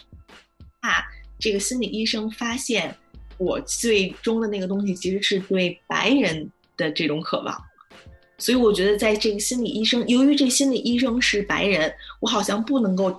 跟他承认，就是跟他面对面，我好像不能够承认，就说，呃，我是渴望成为像你这样子的，因为好像那样子又重复了你的这个种族的劣劣根性，劣根这种，就是说这种，这我我忘了你刚才用的是哪个词，自卑感，嗯，自卑感，对对，嗯。对嗯，哎，为什么跟他就是你想象中跟他讲了会是一个什么样的后果呢？就就是，嗯，我我现在可能没有到就想，嗯，会有一个什么后果？我现在是觉得，呃，不好开口。你比如说啊，比如说我很长时间以前，这又举另一个问题啊，我很长时间以前呢，都特别害怕或者不敢跟人家讲，我特别怕我的这个阴唇是不是太大呀，或者是什么什么那个阴道太松弛或者这样这这些东西。呃，我我很小也很怕讲这一类的问题，但是后来呢，由于就社会上谈论这个问题很那个很很很很多嘛，更多了，那好像就可以谈了。但是我就觉得，即使可以谈论，但是但是你内化的那些东西还是还是在那儿的，比如说像阴道独白或者像什么这个，我们好像有一个出口去来说这个问题了。但种族的那种，就是说。呃，我怕我的种族是略呃这个呃这种劣势，好像一直自己也也不敢谈论，是害怕越谈就越强化了这种区分吗？我我觉得可能，嗯，可能有这么一个一个一个东西在里面，嗯，而且。而且我我也不知道，我我是觉得，比如说，我就跟，嗯，跟一个白人面对面在讲，我好像很难讲出，嗯，就我对我对，就自己自身种族的一些一些问题。但是我在想，如果我面对面跟一个男人在讲的话，那好像就非常，好像就非常容易。就是面对面跟一个男人讲女关于性别的东西，有可能我我我给你这个这个例子可能未必恰当，但是可能有一些帮助。就比如说啊，比如说我跟一个男人在讲，呃，比如说我很害怕这个男人说我阴道是不是松弛，或者我什么阴唇是不是黑黑木耳，我很怕这个。但是但是如果我跟一个男人讲，呃，他说你阴道松弛黑木耳，我很可以反过来说你鸡巴小，嗯，或者你。蛋的大，但是好像这这样就说明这个男性，就是这个 masculinity 并不是说无坚可摧的，对对对，白人性好像是无坚可摧的。我比如说他，我我就好像有这么一种感觉，就是他们是白人性是 invincible 的。哇，你这个点真的是啊，很戳到我。对，因为我我跟我之前的呃那些白人男朋友伴侣。分手的时候，其实我特别大的一个害怕就是，我担心是因为我的种族，然后最终没有，不管是因为文化的隔阂也好，或者是其他的，或者是他们内在就根本不想跟一个中国人，这是我最怕的事情，就是内在根本不想跟一个亚裔在一起，啊，所以才分掉的。但是连我平时可能。更加脆弱的什么关于性别啊，关于其他东西我都敢聊，这个我从来都不敢跟我的那些白人男男性 partners 探讨。我觉得我感觉就有点你说的那种，我如果我把这个东西端出来说了之后，就会变得更加明显，而且又加上这个东西他们也我们各自都很难改变，加上又很难反反驳，然后。对方又很难被打倒，好，或者很难很难被 被被塑造，然后你说出来了之后，就有点感觉像是，像是，对，本来就是一个，怎么讲？就是如如果他是一个毒瘤的话，你就把这个毒瘤给给给给挖出来了，然后 so what？就有一点那种，我我我至今都还很少跟我的白人男性伴侣讨论种族的事情，然后，嗯。但我最近有跟一个一个女生朋友，也是刚呃认识的一个，她在学术圈，我也会懂一些这些方面的理论的人，我觉得比较安全，我就跟她聊到了，她是一个一个德国女生，嗯，白人，然后跟她聊到了这些，然后她也很坦诚的跟我讲说，其实我得放下我的 ego 来听你讲这些我才行，否则如果我的 ego 上上线的话，我第一反应是跟我有什么关系，或者是不关我事，我是。我我虽然是白的，但是不关我事。就他他这样说，我才意识到哦，原来原来听的人，如果他是白人，他真的会有这种会觉得对自己是一种攻击的的这种心态，然后需要需要去放下，才才能好好听你讲话。对你说的的，嗯，对你的确，对你你这样子说的确是，就是说，好像我们在讲这个问题，他。他会认为这是对他的一个一个攻击。呃，比如说刚才刚才我呃嗯我说那个例子，就是说，呃，假如你说一个男的鸡巴小，好像能够戳到他，但是我又想到我以前前男友这个这个例子啊、我们他是一个白男，典型的又高又帅肌肉白男，就典型的美国封面杂志的一个男的。后来我们有一次去多伦多回来的时候呢，有一个例子就是所有的人进美国的时候都会被问话很久，但是他没有那个被问话。当时的那个检就是检察官就跟他说那个 “Welcome back home”，就就这样子。他非常在在那一刻，在那一刻，他是感到了他的种族的优越性。这个这个白男呢，他呢，他是自认为自己很很 liberal，但他呢，嗯、他经常也是，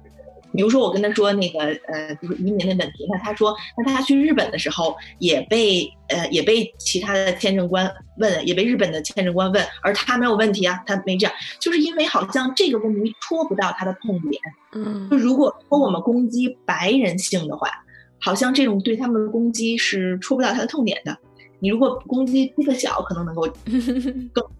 痛点。然后这个好像是又是你说的那个的另一方面，就是说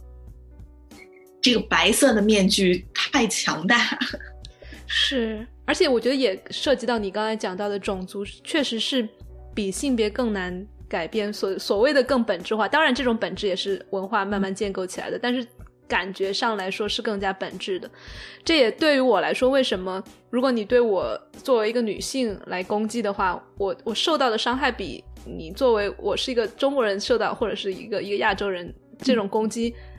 要小一点，我我会我我也不知道为什么，就是当有人如果对我的种族进行攻击的时候，我会感觉特别难过，而且会特别无力，因为这个东西就是、我确实好像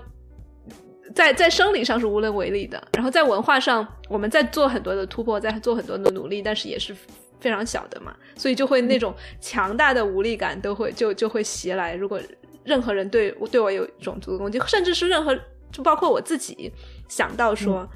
甚至不是别人表达出来的，就是我自己想到说别人可能会对我的种族有攻击的时候，都会有那种很很无力的感觉。嗯，我我这个太一样了，就是说别人如果对我性别攻击，我马上跳起来就给他上课了。但是如果他要是对我种族，我就无无言以对 感到极大的那些个大的创伤，而不能就是其实是我很久很久，就咱们能够到现在这个这个地步来讨论公开讨论这个，这是我不知道经了多少年的一个一个一个努力。我觉得我一直在自我否认这个，我自我否认的方式就一直就说我并没有感到我种族的那些嗯自卑感，嗯嗯但我但我另一方面就是我我内心里又想又要不断的攀登这个白人的这个阶梯。对，我觉得 哎呀，不容易。对，包括你刚才讲到的，你的前男友是又帅啊，然后又是杂志封面的那种，我觉得很多的女生一直以来都在内化这种这种审美。就我刚可能八年前刚来的时候，也会觉得啊，要是能够找到一个这么这么帅的人，就感觉好像是一个很自豪的事情。对对对嗯你说我我又想起来了，这个是迪基，因因为我们当时是在明尼苏达嘛，嗯我我们俩组合是非常好的组合，就是因为他就是杂志封面，而我又是一个就是说亚裔的那种，就是 exotic 杂志封面那种。对对对，的确是就是杂志封面。但是我到了多伦多以后呢，我发现我就失去了这种杂志封面的优越感，因为一方面就是这儿的种族挺，嗯亚洲人很多，我我明显的感觉到，我觉得这个可能跟我呃到多伦多来以后有关系，就是我能够更反观，就是自己失去了的这个优越感的时候，反而让我更能够理解，就是以前的那些东西其实是一个、嗯就是的一个东西。现在这儿的就是说亚洲很大，人很多，而所谓那些那样的白人又比较少，嗯，可能就给了我更大的空间能够看到这些。嗯但是仍然不能够，就是说抵消那些，呃，就理想化的那些那些东西。对对，我也是最近回顾我之前所有的那些关系，才意识到我为什么很想去跟那种特别优秀的白男，呃，进进入关系。然后一方面，当然人家很优秀，然后又比如说长长得这个没办法，人家天生就还是确实是在现在的审美下算是好看。然后又如果他又很努力，然后又很聪明的话，我就会觉得，嗯，好像是一件很骄傲的事情，能够成为他们的伴侣。然后，但是我我最近才意识到，这背后就是对自己的一种一种，就是一种种族的呃自贬，或者是包括对于自己，不管是作为一个种族，还是就是一个个体来说，就会觉得说，哦，那他们这么优秀，我要去，我要去赶上他，就跟前面讲的中国要超英赶美的那种思路，其实是很类似的。就我觉得，我觉得我一定要也很优秀，才好像好像才配得上一样，然后就会就会有这种。完完全是这样，比如说我那个呃，我在健身房要见到一个帅哥的话，我我去跟他搭讪呀，或者就普通的说话，我真的就会自己会会想，哎，我一定要表现的很好，才能够跟他们那个配得上。但其实我从我前男友一些呃，就个人的一些反馈当中，我认为就说他们自身不是这么看的。他们他们自己就如果我们说到个人来讲，他们自己也有很多自身的不安全感。他们经常呃会，比如我前男友，他会觉得就说他怎么能配得上我呢？他在对他在说这事，其实我是很惊讶的。我的确是很，就说我他认为那个我在各方面是比他要好的。呃，这这个东西让我很惊讶。但是另一方面，就说他是。他虽然这么说，但是他自己的那些就是白人的优越感，他自己还是体会不到的。啊，我也，我也，我也有有类似的经历，就是我的那些 partners，就算我多么的不安，就是心里面有一些不安全感，他们都会觉得，啊，你怎么这么优秀了？然后我们怎么，我怎么配得上你啊？然后我我也要，就是他们也会觉得说要 keep up with me，然后我觉得我要 keep up with him，然后呃，但是可能各自的点不一样吧，他们可能会觉得我是。别的点肯定不是种族这个点，但是可能是比如说你学习很优秀啊，或者很很自律啊，这些杂七杂八的别的点吧。你看你这个呢，我觉得这个就很很很关键的一个问题，就是说种族成为了我们的一个 asset。就是说你你刚才说，比如学习优秀或者什么什么什么东西，这些东西，这些如果都是咱们的 merit，都是咱们可以获得的。嗯，种族呢，其实另是好像就说是另一个。比如你需要一个口袋里面都装有这些宝石，种族又是另一个神级宝石在这里面。但但是就种族这个事情呢，不是你能够改，就不是你能够获得的。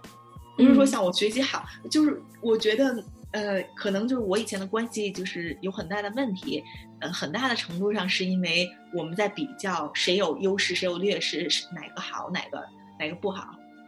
嗯，然后嗯。但但你知道吗？当他们越这样说的时候，他们总会说啊，比如说哦，我你好好厉害，或者是你，比如说你你又在读博士，你你好像思思想什么的也也挺想的挺深的，然后又跟又 又能跟我们交流，然后又能又能幽默。他们越是这样夸我，我其实越有一种说，那如果我连英语都不会说，对我都根本没有机会跟你交流这些，然后我根本没有机会遇到你。你也没有机会。我说你，我就信老就越越是他们越是这样说，我越有一个很大的问号，就是那如果我没有这么所谓的优秀，你还会喜欢一个亚洲人吗？或者你还会喜欢一个中国人吗？这是我心里面的不安全感。有可能他们还是会，但是我总会在他们不断的夸奖我，包括甚至可以用英文讲笑话这种事情上，我会觉得说，那我没有了这些，我到底是谁？就会有很多的存存在主义危机，你知道吗？对对对，我我跟你 完全是这样，但是我可能跟你想的是另一个，就说我还是现在这个什么什么都特别优秀的我，但是我不会说英文。你还会觉得？对我我我我是这样，就是说我不会说英文，于是我不能够跟你表达，于是你看不到我，就我进入不到你的世界里面去，你也进不到，呃，你也进不到我的世界里去。就就好，你刚才说那个，我特别有一个同感，就是说你的存在 defy 了很多。这种对亚洲人的刻板印象，嗯，然后你到了他们的世界里去，你其实是提供了一个，就反过来看，其实是你给了他们一个，嗯，就优越的一个一个东，一个怎么？因为你印证，你你不断的在去去去攀他们的那个阶梯，对对，就就其实你是给了他一个 do，就是 do 了他们一个 favor，就是这样，就说其实。对，就说假如他想要碰上你这么优秀的一个女人，他是需要到中国去，他是需要了解中文，他才能够理解你的。嗯而现在是你做了一个给他们的便一个利，对，对对，是他们的一个一个东西才这样，但是他们不能够以这种方式来看待此事。嗯，所以以然后，然后我就觉得这个东西呢是非常困难呃打破的。嗯，我我不太我不知道，因为我即使我们现在在讲 gender 这个这个性别这个问题，那我觉得其实大多数的这种性别的讨论，它仍然是嗯嗯、停留在比较肤浅的一些一些阶段的。假如说我我在考虑啊，假如说一个男性他在多大的程度上是真正能够那种特别自身的，就是说特别嗯、呃具有批判性思维的来考虑，嗯、一个女性跟她的差异呢？嗯我觉得这个也也不好说。对，因为每个人穿的鞋不一样嘛，就是我们就也我觉得也不现实，就是期待他们完全的站到你的鞋子里面，站到你的身体里面去去考虑，站到你的文化里面去考虑这些东西。嗯，对，但但确实是非常非常难难难以去去换，就是换位去想的。嗯，而且你当你说到就是说我我打破了一些所谓的中国人的刻板印象，然后进入到他们的他们的游戏规则里面去，其实还有一个非常呃明显的例子就是。我过去几年，比如说在做表匠期间，我自己也是一个非常就是 sex positive 的人。然后这种 sex positivity 就是在性方面很积极、很很开放，这种态度其实也是一个打，就是你主动去打破所谓的刻板印象，但是其实一部分你也打，你也丢掉了自己可能那个刻板印象带来的就是 Chineseness。你要会主动去放弃那个东西，但是当时我没有没有从这个视角看来，当时更多的是一个更更 empowering 啊，更更赋权，更加更加自由，然后自自自身掌控，就是这些 agency 这方面的，更多的是这样看。然后但但但现在慢慢的去回顾这一段的时候，就会发现哦，这个 sex positivity 你去你去 blend in 的时候，你去你融入的时候，也是嗯，对，不是那么简单的。嗯嗯，你你说到这个，我又想到了一个一个问题，就是说咱们现在对话都是呃，就是黑白，就是咱不是就是咱们对白人就黄白之间的嗯这，但是我觉得黄黑或者黄棕的这种的呃讨论也非常的缺乏，因为我自己我自己就发现，我受到的种族主义不仅仅来自于白人。还嗯来自于黑人和其他的人，然后呢，我对他们呃，可能也是有，对也是有这种嗯暗的不能够说出的话，所以我那个我才刚才又又说回到，就是咱们问题是不仅仅是光是种族问题，还有一个就是跨国性的一个问题，就是我们的语言，嗯，比如说我参与了一些，嗯。就是黑人的一些活动，那嗯。好像总是说我们要参与黑人的活动，我们理解黑人的一些东西，然后在那些活动中呢，就是我自身的一些问题，呃，是他们也是不太在乎的，而且我们也是很不很不相关的，而且我又不能够以就是他们那样的就是那样，呃那样的语言来表达这类的这类东西，所以我觉得就这些的冲突也是，对你这个例子听起来更多的是一种隔阂，或者是不理解，互相，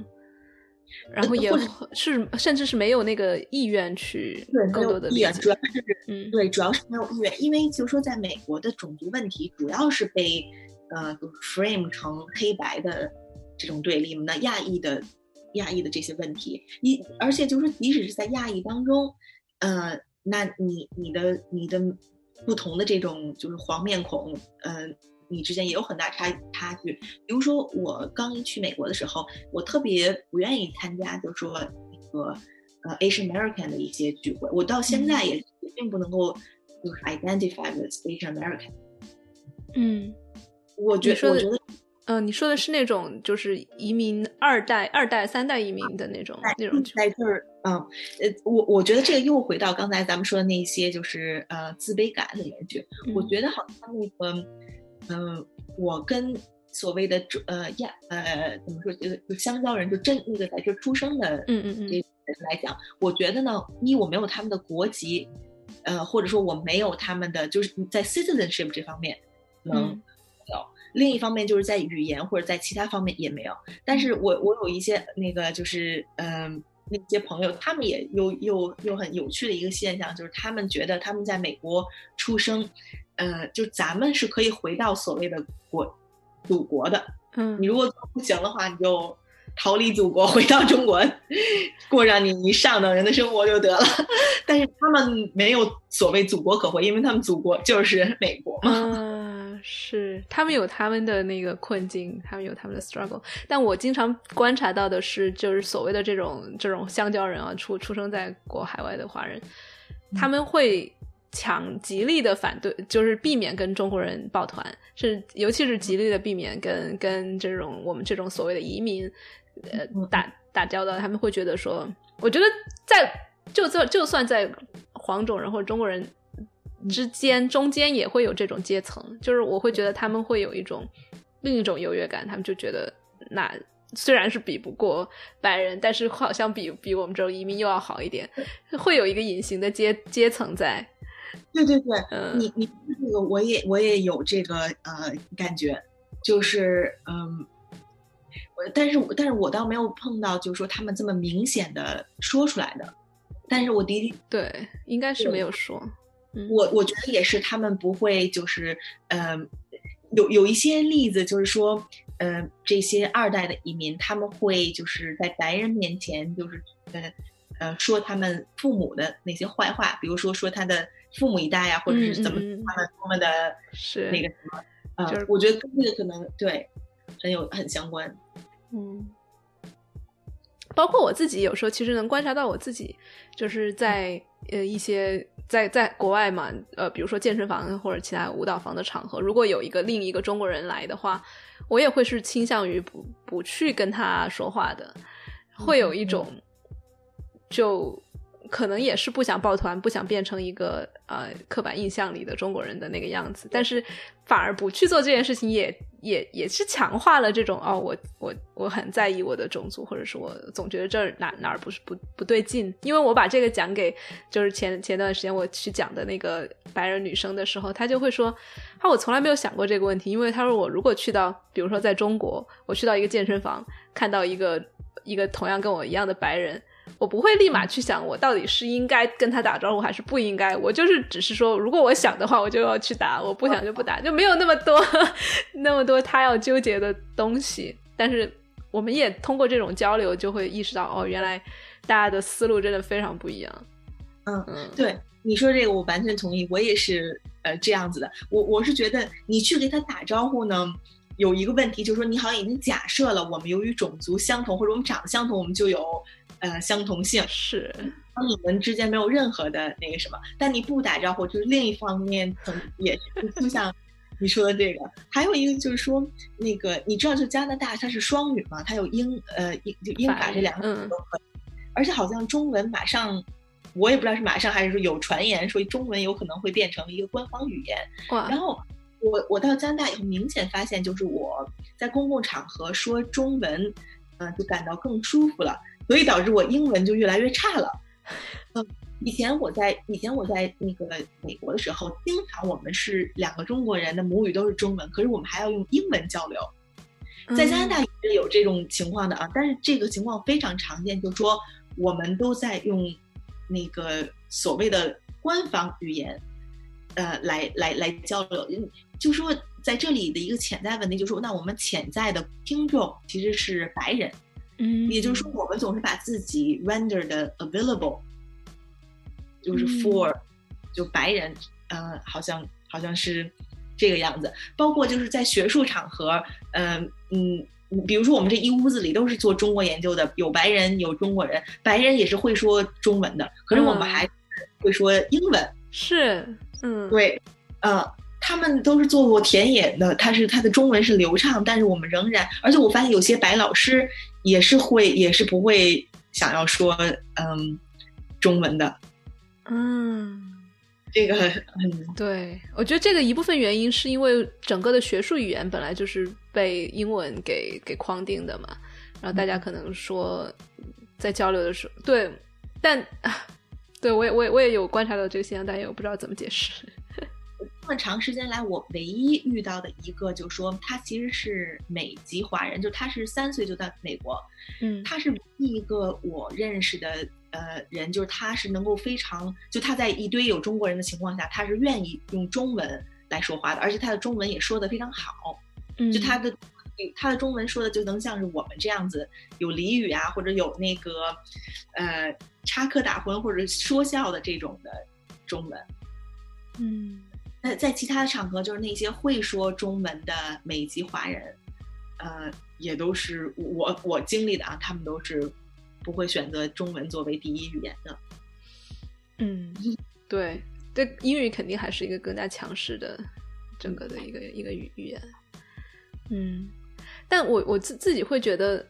会比较比较矛盾的一点就是，我觉得我我们在讨论的种族问题，其实不光是 race 或者 ethnicity 这个这个角度，因为它其实也混杂着国族、混杂着文化的这个层面，以至于说，嗯，我觉得可能，所以所以说，我们可能跟黑人的这种这种立场和和背景和语境又很不一样。就是比如说，他们如果可以在黑人文化里面找到特别多的骄傲感的话。我们作为一个黄种人，然后再混上中国的国国族的这种国族性，嗯，其实又很难。就是当比如说当当人在聊到中国的时候，其实是很尴尬的，因为有时候会呃会有一些很刻板印象的批评，因为大部分的白人他了解中国都是通过新闻嘛，那新闻都是一个非常偏颇、非常或者是东方主义的，带着各种。偏见色彩的关于中国的，然后他当你聊到这些东西的时候，你一方面想去反驳，但另一方面又有一部分的是认同，觉得好像确实也是有不太不太认可的一些部分。然后当当当在聊到这些话题的时候，你就对会会有时候会陷入失语，因为如果要讲的话，就会太太多，会太复杂，对，讲不清楚，还讲不清楚，对，所以。你这个，那你就回到我的研究 领域。嗯，我我研究就是说，中国无论是女权还是中国就这个呃这些激进的运动里面嘛，那其实中国都是被边缘化，就是既被边缘化成第三世界，又被边缘化成呃呃社会主义共产主义的他者。所以说，这是既在殖民体系中，又在冷战体系中这种各种的交叉性导致了 这这一个问题。但是从理论上说，这个不管用的。就说明那时候就是他在日常生活中，我们还是不断的重复，呃，嗯，比比如说，嗯，你说香港的问题上，就包括在欧美才谈论过香港的问题上，那这个就是，嗯，特别特别多。哇，那你现在就就问到一个很关键的问题，就是理论上我觉得对咱们的分析也很多，然后也看到很多问题，然后看到很多困境。那生活中你会有什么样的一些应对的策略也好，或者是呃 一些主动想要去改变做一些事情的方式？你你这个真是难倒我了，真是不太不太知道。那个我我的很多的就是说就是抑郁精神这方面问题，最后发现都是跟这个相关的，所以到了一个必须要。探讨这个的问题，可是我，你如果说生活中，我还是真的无无无言可对。我唯一的自我的一个方式，就是我自己觉得写作，把这个梳理出来，然后重新的就表达一下。我觉得这个对我个人是有一些帮助的。我好像不太能够从就说啊，我们要自豪，或者就我好像不能从这个里面汲取营养，所以我我也不知道，我我也想听其他人就是。怎么有什么策略？嗯，但但我会觉得，就是你梳理出来这个动作，这个过程本身就是特别有价值的，因为就是去去去看到有这样一个一个阶梯，或者有一些不平等，或者有一些内化的东西。然后当你看到之后，我觉得就会比没看到不一样，就肯定是不一样的呀。嗯，对，我就觉得梳理或者就是写作，嗯。呃，是一个，因为假如说你有很大的一部分就不被认可或者不被呃呃 legible 的话，那写作或者是比如说这个方式，咱们现在聊的这些方式或者其他一些方式，对于我们自己来讲，都是说提供了一个我们能够呃被认知的一个嗯一个方式。但是我觉得就这个不可被认知性，那它是一个长年以来的一个讨论话题。比如说像呃我之前也那个就是伍尔夫，嗯，就他们很早很早以前。那就在就在讲，就是有些人的世界，他就是不能够被被被被看到的，所以 嗯，对。然后我自己最近，对我我之前可能在学术期间会想更多从政治层面啊，或者从其他什么社会层层面来去改善这些问题。但是我现在更更加关注的可能是自己吧。我觉得如果自己不去，这其实是一种种族的 trauma，是一种创伤。或者他他可能可能会追溯到我没有出国之前小时候的一些，就是所谓的追溯到各种的各种各样的自卑感嘛，跟跟不同的人相比较，然后你会产生这种呃好坏的评判，然后回头到自己身上就变成了一种自卑感，或者是或者是傲慢，就是这这两个东西其实是一体两面嘛。对，然后我就会慢慢去梳理这些东西。我觉得对于我来说，这种梳理。就你，你是以学术的形式在梳理，我是以自己自身的形式在在疗愈这些创伤，我觉得是是对我来说是有很很大帮助的。然后我也相信这种我自身的改变能够慢慢的去扩散出去，去影响到一些人。至于具体怎么影响，我暂时还不知道，但是我会觉得这是一个一个一个路径吧。对，嗯。就我我开始想到这个事情，是因为就是前前段时间跟一个一个嗯，就是男性 partner 白人分手，然后当时我就觉得很大的原因是他不够爱他自己，然后他就没有办法提供给出爱嘛。但是后来我突然想到一个问题，如果他不爱自己的话，我怎么跟他 match 上的呢？是不是我自己也有很？有一部分不爱自己的，然后后来突然一下就想到这个整个的种族问题，然后牵扯出一大堆关于傲慢和关于优越感、关于优卑劣感，所有的这些东西全部感觉像像就是拽拽拽拽拽拽出拽出很多就是垃圾或者什么东西出来了，拽出很多很大的阴影出来，然后才开始一就是顺藤摸瓜的似的就去反思这些事情。然后我觉得很重要的一点就是，能让我开始对这些事情有有有一点和解的一个点，不在于我我我开始拥抱我的种族或者开始对它产生骄傲，反而是特别呃诚实的去认认识到这些卑劣的方面，或者这些自卑的方面，或者这些不管是因为啊这本质的也好，建构的也好，产生的这种。就是不够好，或者不够不如这种，这这一点就是，嗯，就承认这种不好，反而给我很多的，首先是安住了，就没有那么的觉得哪里哪里不安，然后然后才从再才再从这个点我再来啊看我能够做些什么，嗯嗯，就是呃，我我也是从嗯。就刚才说到，比如说我我说这个多重人格这个问题，其实多重人格本身就是对呃各种 trauma 的一个就是 coping 的一种一种方式。是，嗯，就你能够发展出来这些，你就传统的这个心理学就是往往针对就是性性上面的这些 trauma 嘛。但是嗯，我觉得就是我的这个多重人格里面表现出来很多是跟这个种族的这方面，我觉得也是在我个人跟心理医生这。这么长时间的这些对话当中，也是有了一个自己，呃，就梳理的一个过程。然后，呃，就是我我写两本书，那那个第二本书叫《八二一》这本书，嗯，都在就等于是一个个人的这么一个，呃，像是个个人是个小说是吧？你的第二本书，两本书其实都是小说，只不过第一本书是比较是学术的，但是第二本书就完全是那种，呃，谈话式的，就是各种这种，嗯。嗯，内心的一些一些东西，主要是八二一是就是从明尼苏达明呃 Minneapolis 到多伦多的距离是八百二十一迈，然后呢，标题叫就是世界上最长的距离就是从 Minneapolis 到多伦多，然后主这我我就是在这里面主要是想梳理一下，就是我跟白男啊，包括种族，就是遇到这些问题。然后我我也觉得，就是说，呃，我在写，可是呃，你离写写成还有很远。但是就是在这个过程当中，这种自我告白是一个非常就这种认可，呃，敢敢说出来。我现在我觉得，因为我觉得以前的一个问题就是我们不敢承认这种的呃劣势带来的一些问题。那么你其实现在说出来的话，嗯，就是一个一个开始。嗯，所以我也是，我也觉得是挺呃挺有帮助的。嗯，对，说到这儿，我想起来我的一次 LSD trip，然后就在那个 trip 里面，我我变成了我爸，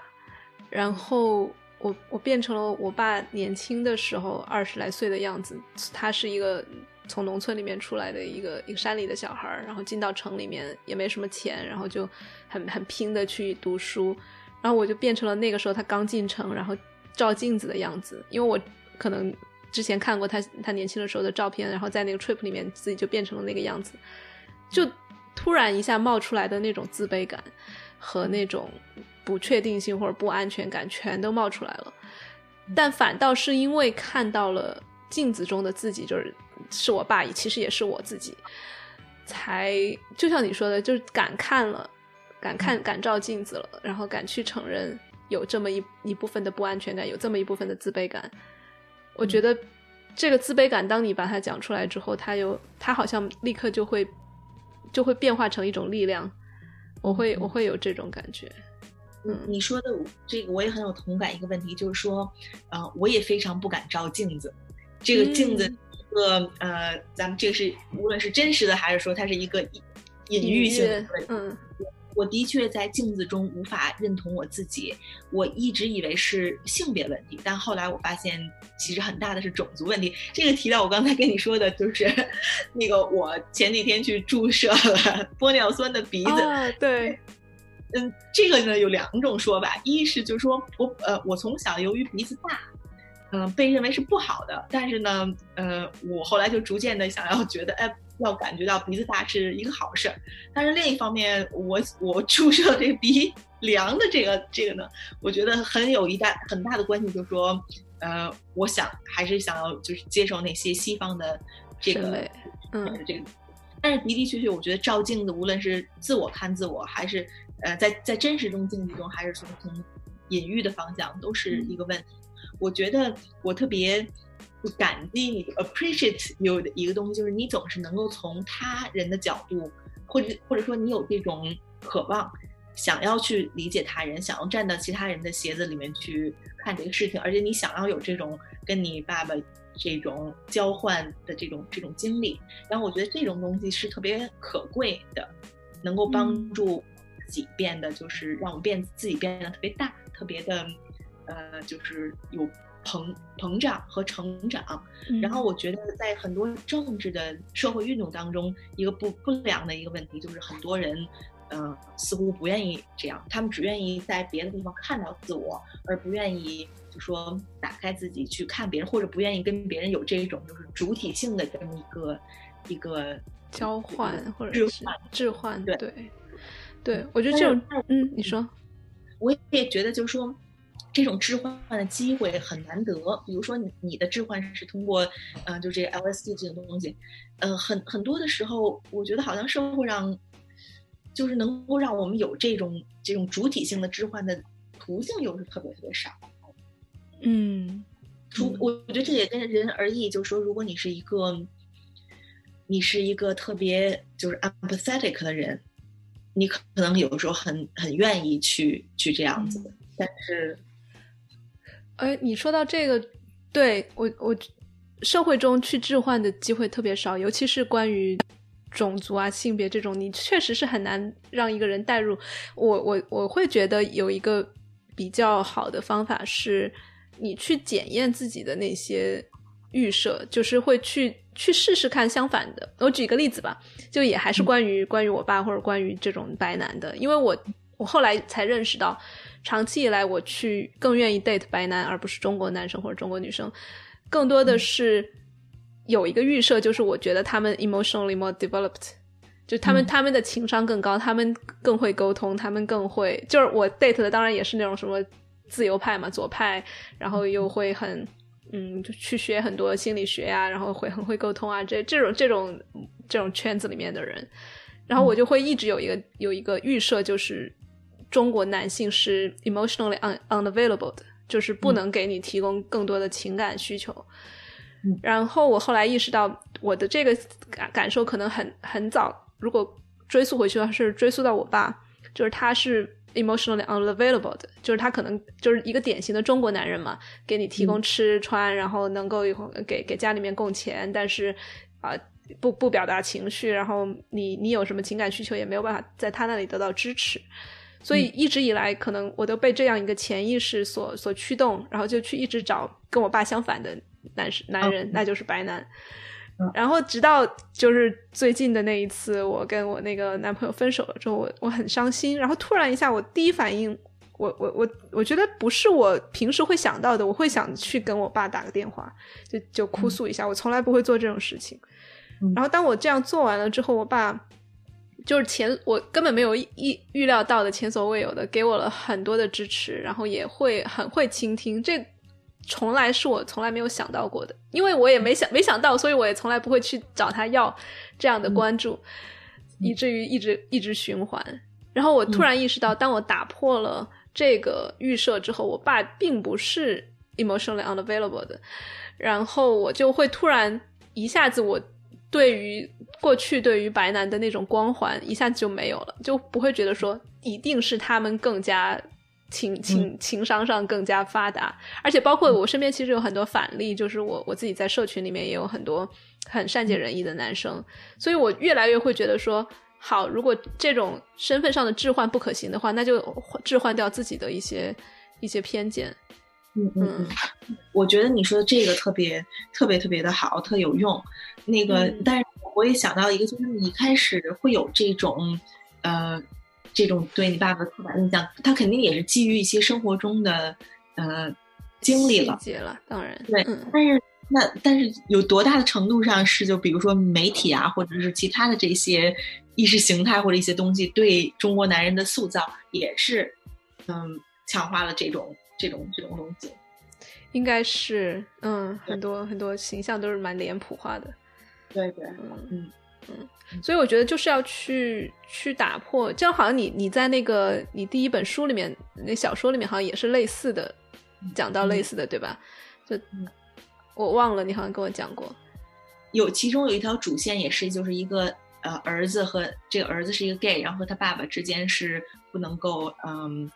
有这种交流，也是因为他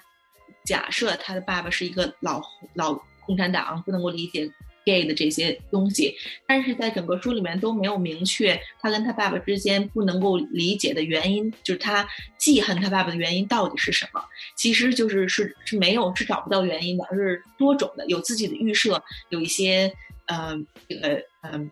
生活中的一些小事儿。但最后这个书的转向，前面部分很现实，但后面的转向就是说，这个这个爸爸其实是就是为了就是他呃他设计了一套的呃。一个东西，然后最后被未来的帝国呃运用起来，呃来做这个呃就是记忆的呃置换的这个这个问题。我在那个书里也是想在讨论，就是说呃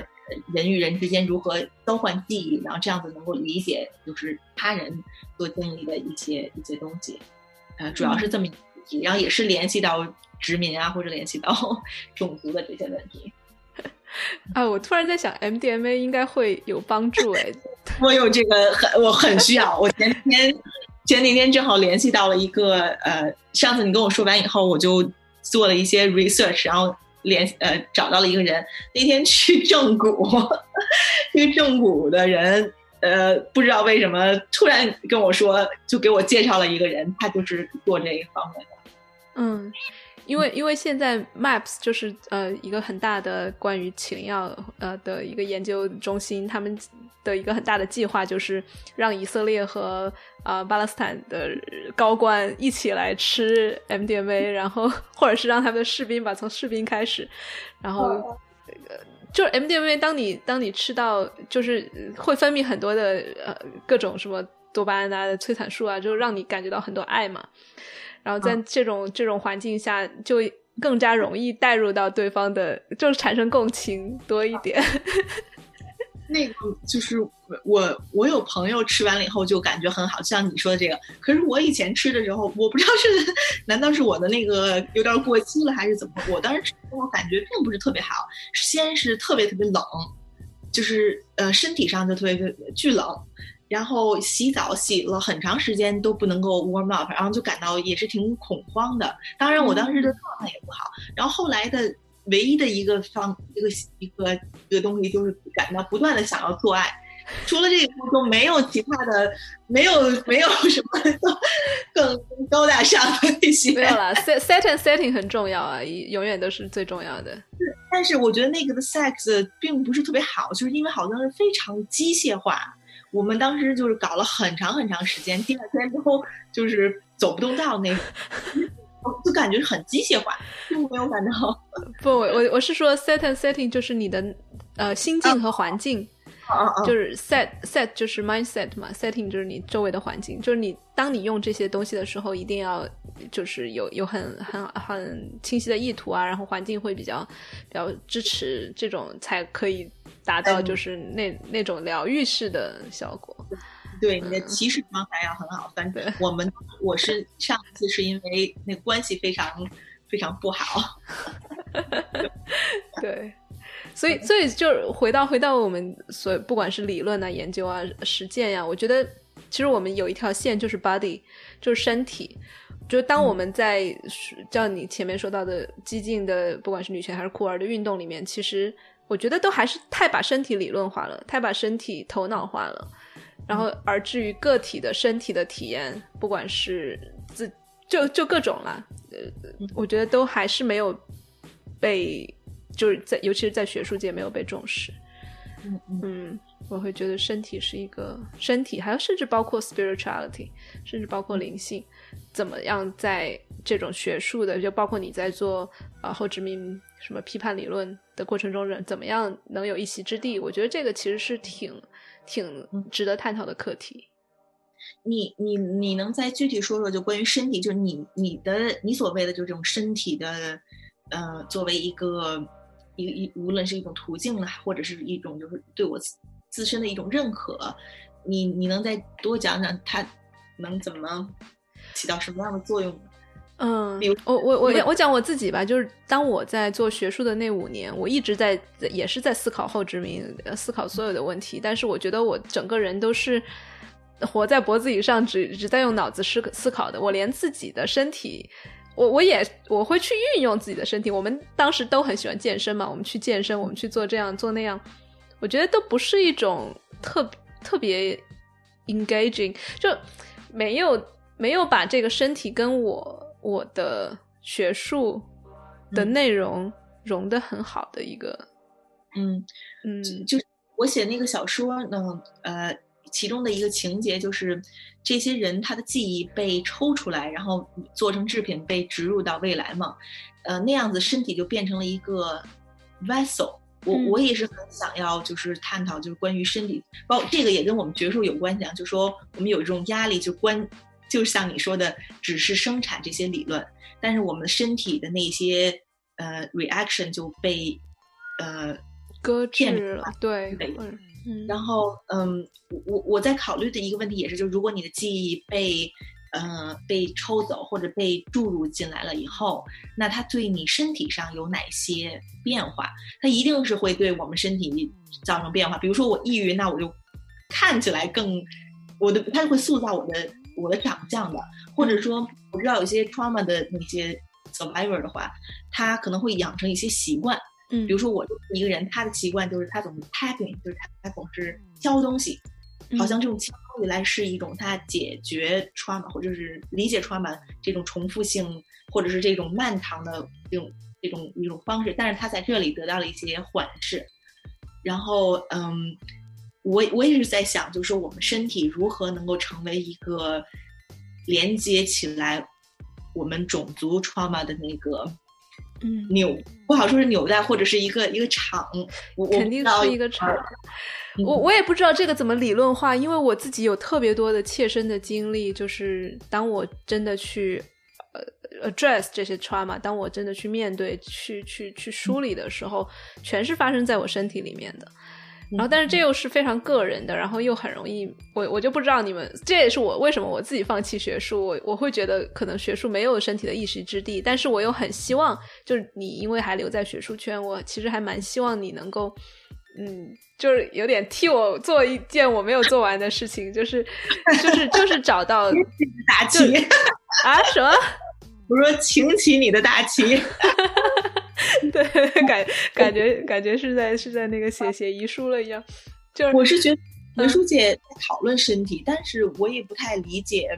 就是学学术界，比如说讨论的身体，往往是在讲，就是比如说比如说在黑人这里面会讲说，单个性别这个概念对于黑人来讲是不重要，因为他们在经历那个奴隶运的，就是运的途中的时候，这男女是被呃关在一起，就身体挤压着身体的。就在那里的性别完全不重要，重要的就是我们的 flash，就是这个最本这个这个这个东西。所以他这个角度来讲，库尔理论。然后我是觉得这个身体写作这件事情来讲也很重要。比如说我早晨起来，我五点半起来，六点开始写作，那我写的呢就是更理论化、更呃 abstract。但是我下午的话，就是到咖啡厅里去写作，那就是更那些激情澎湃。呃，所以你如果看我的写作，它是就像好几个不同的人一样。其实那个恰恰是身体的对呀，一个一个表现。你以前说过，就是关于呃一些压力在身体上造成的一些一些问题。然后这个我最近也是特别有呃体验。嗯，我我也是前几前两个星期开始做呃 meditation，正好是你呃咱们咱们聊完了以后呢，我是觉得我真的要。有一些变化了，的确，所以我就每天早晨听一些那个网上的一些一些东西，但是我后来发现它真的是特别特别的管用，让我就是身体放松呀，然后呃，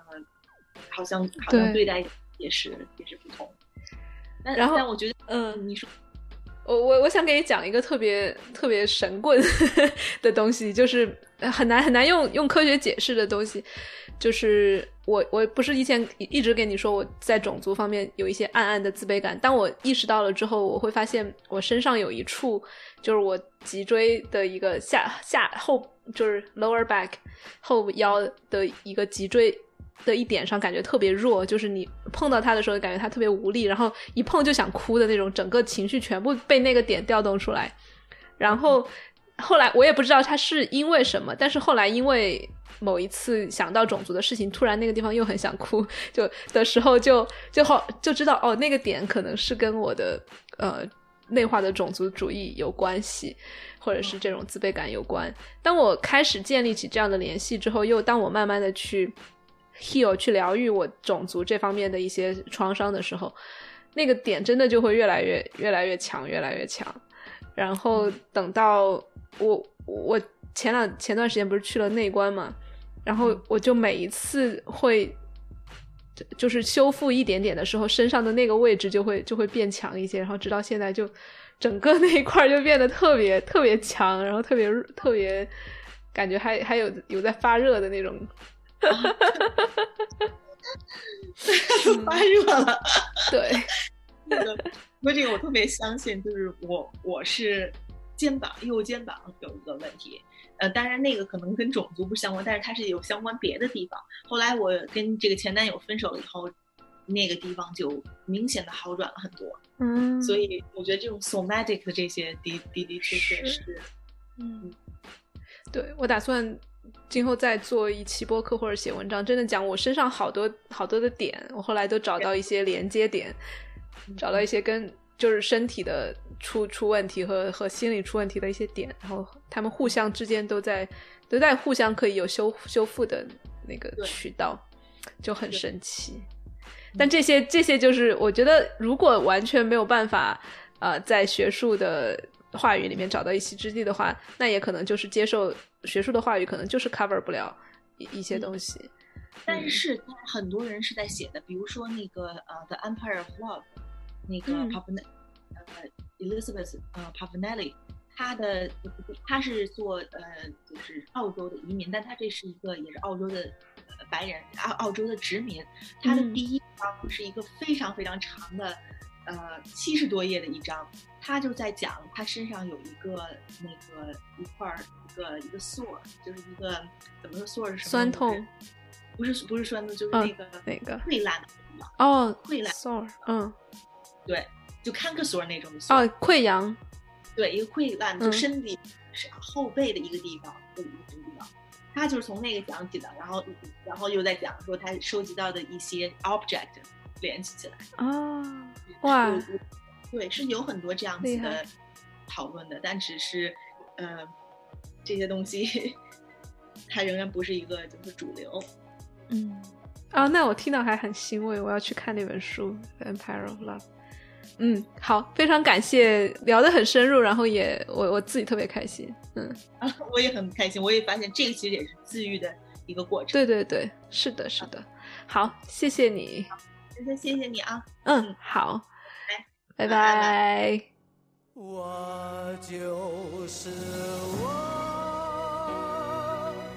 是颜色不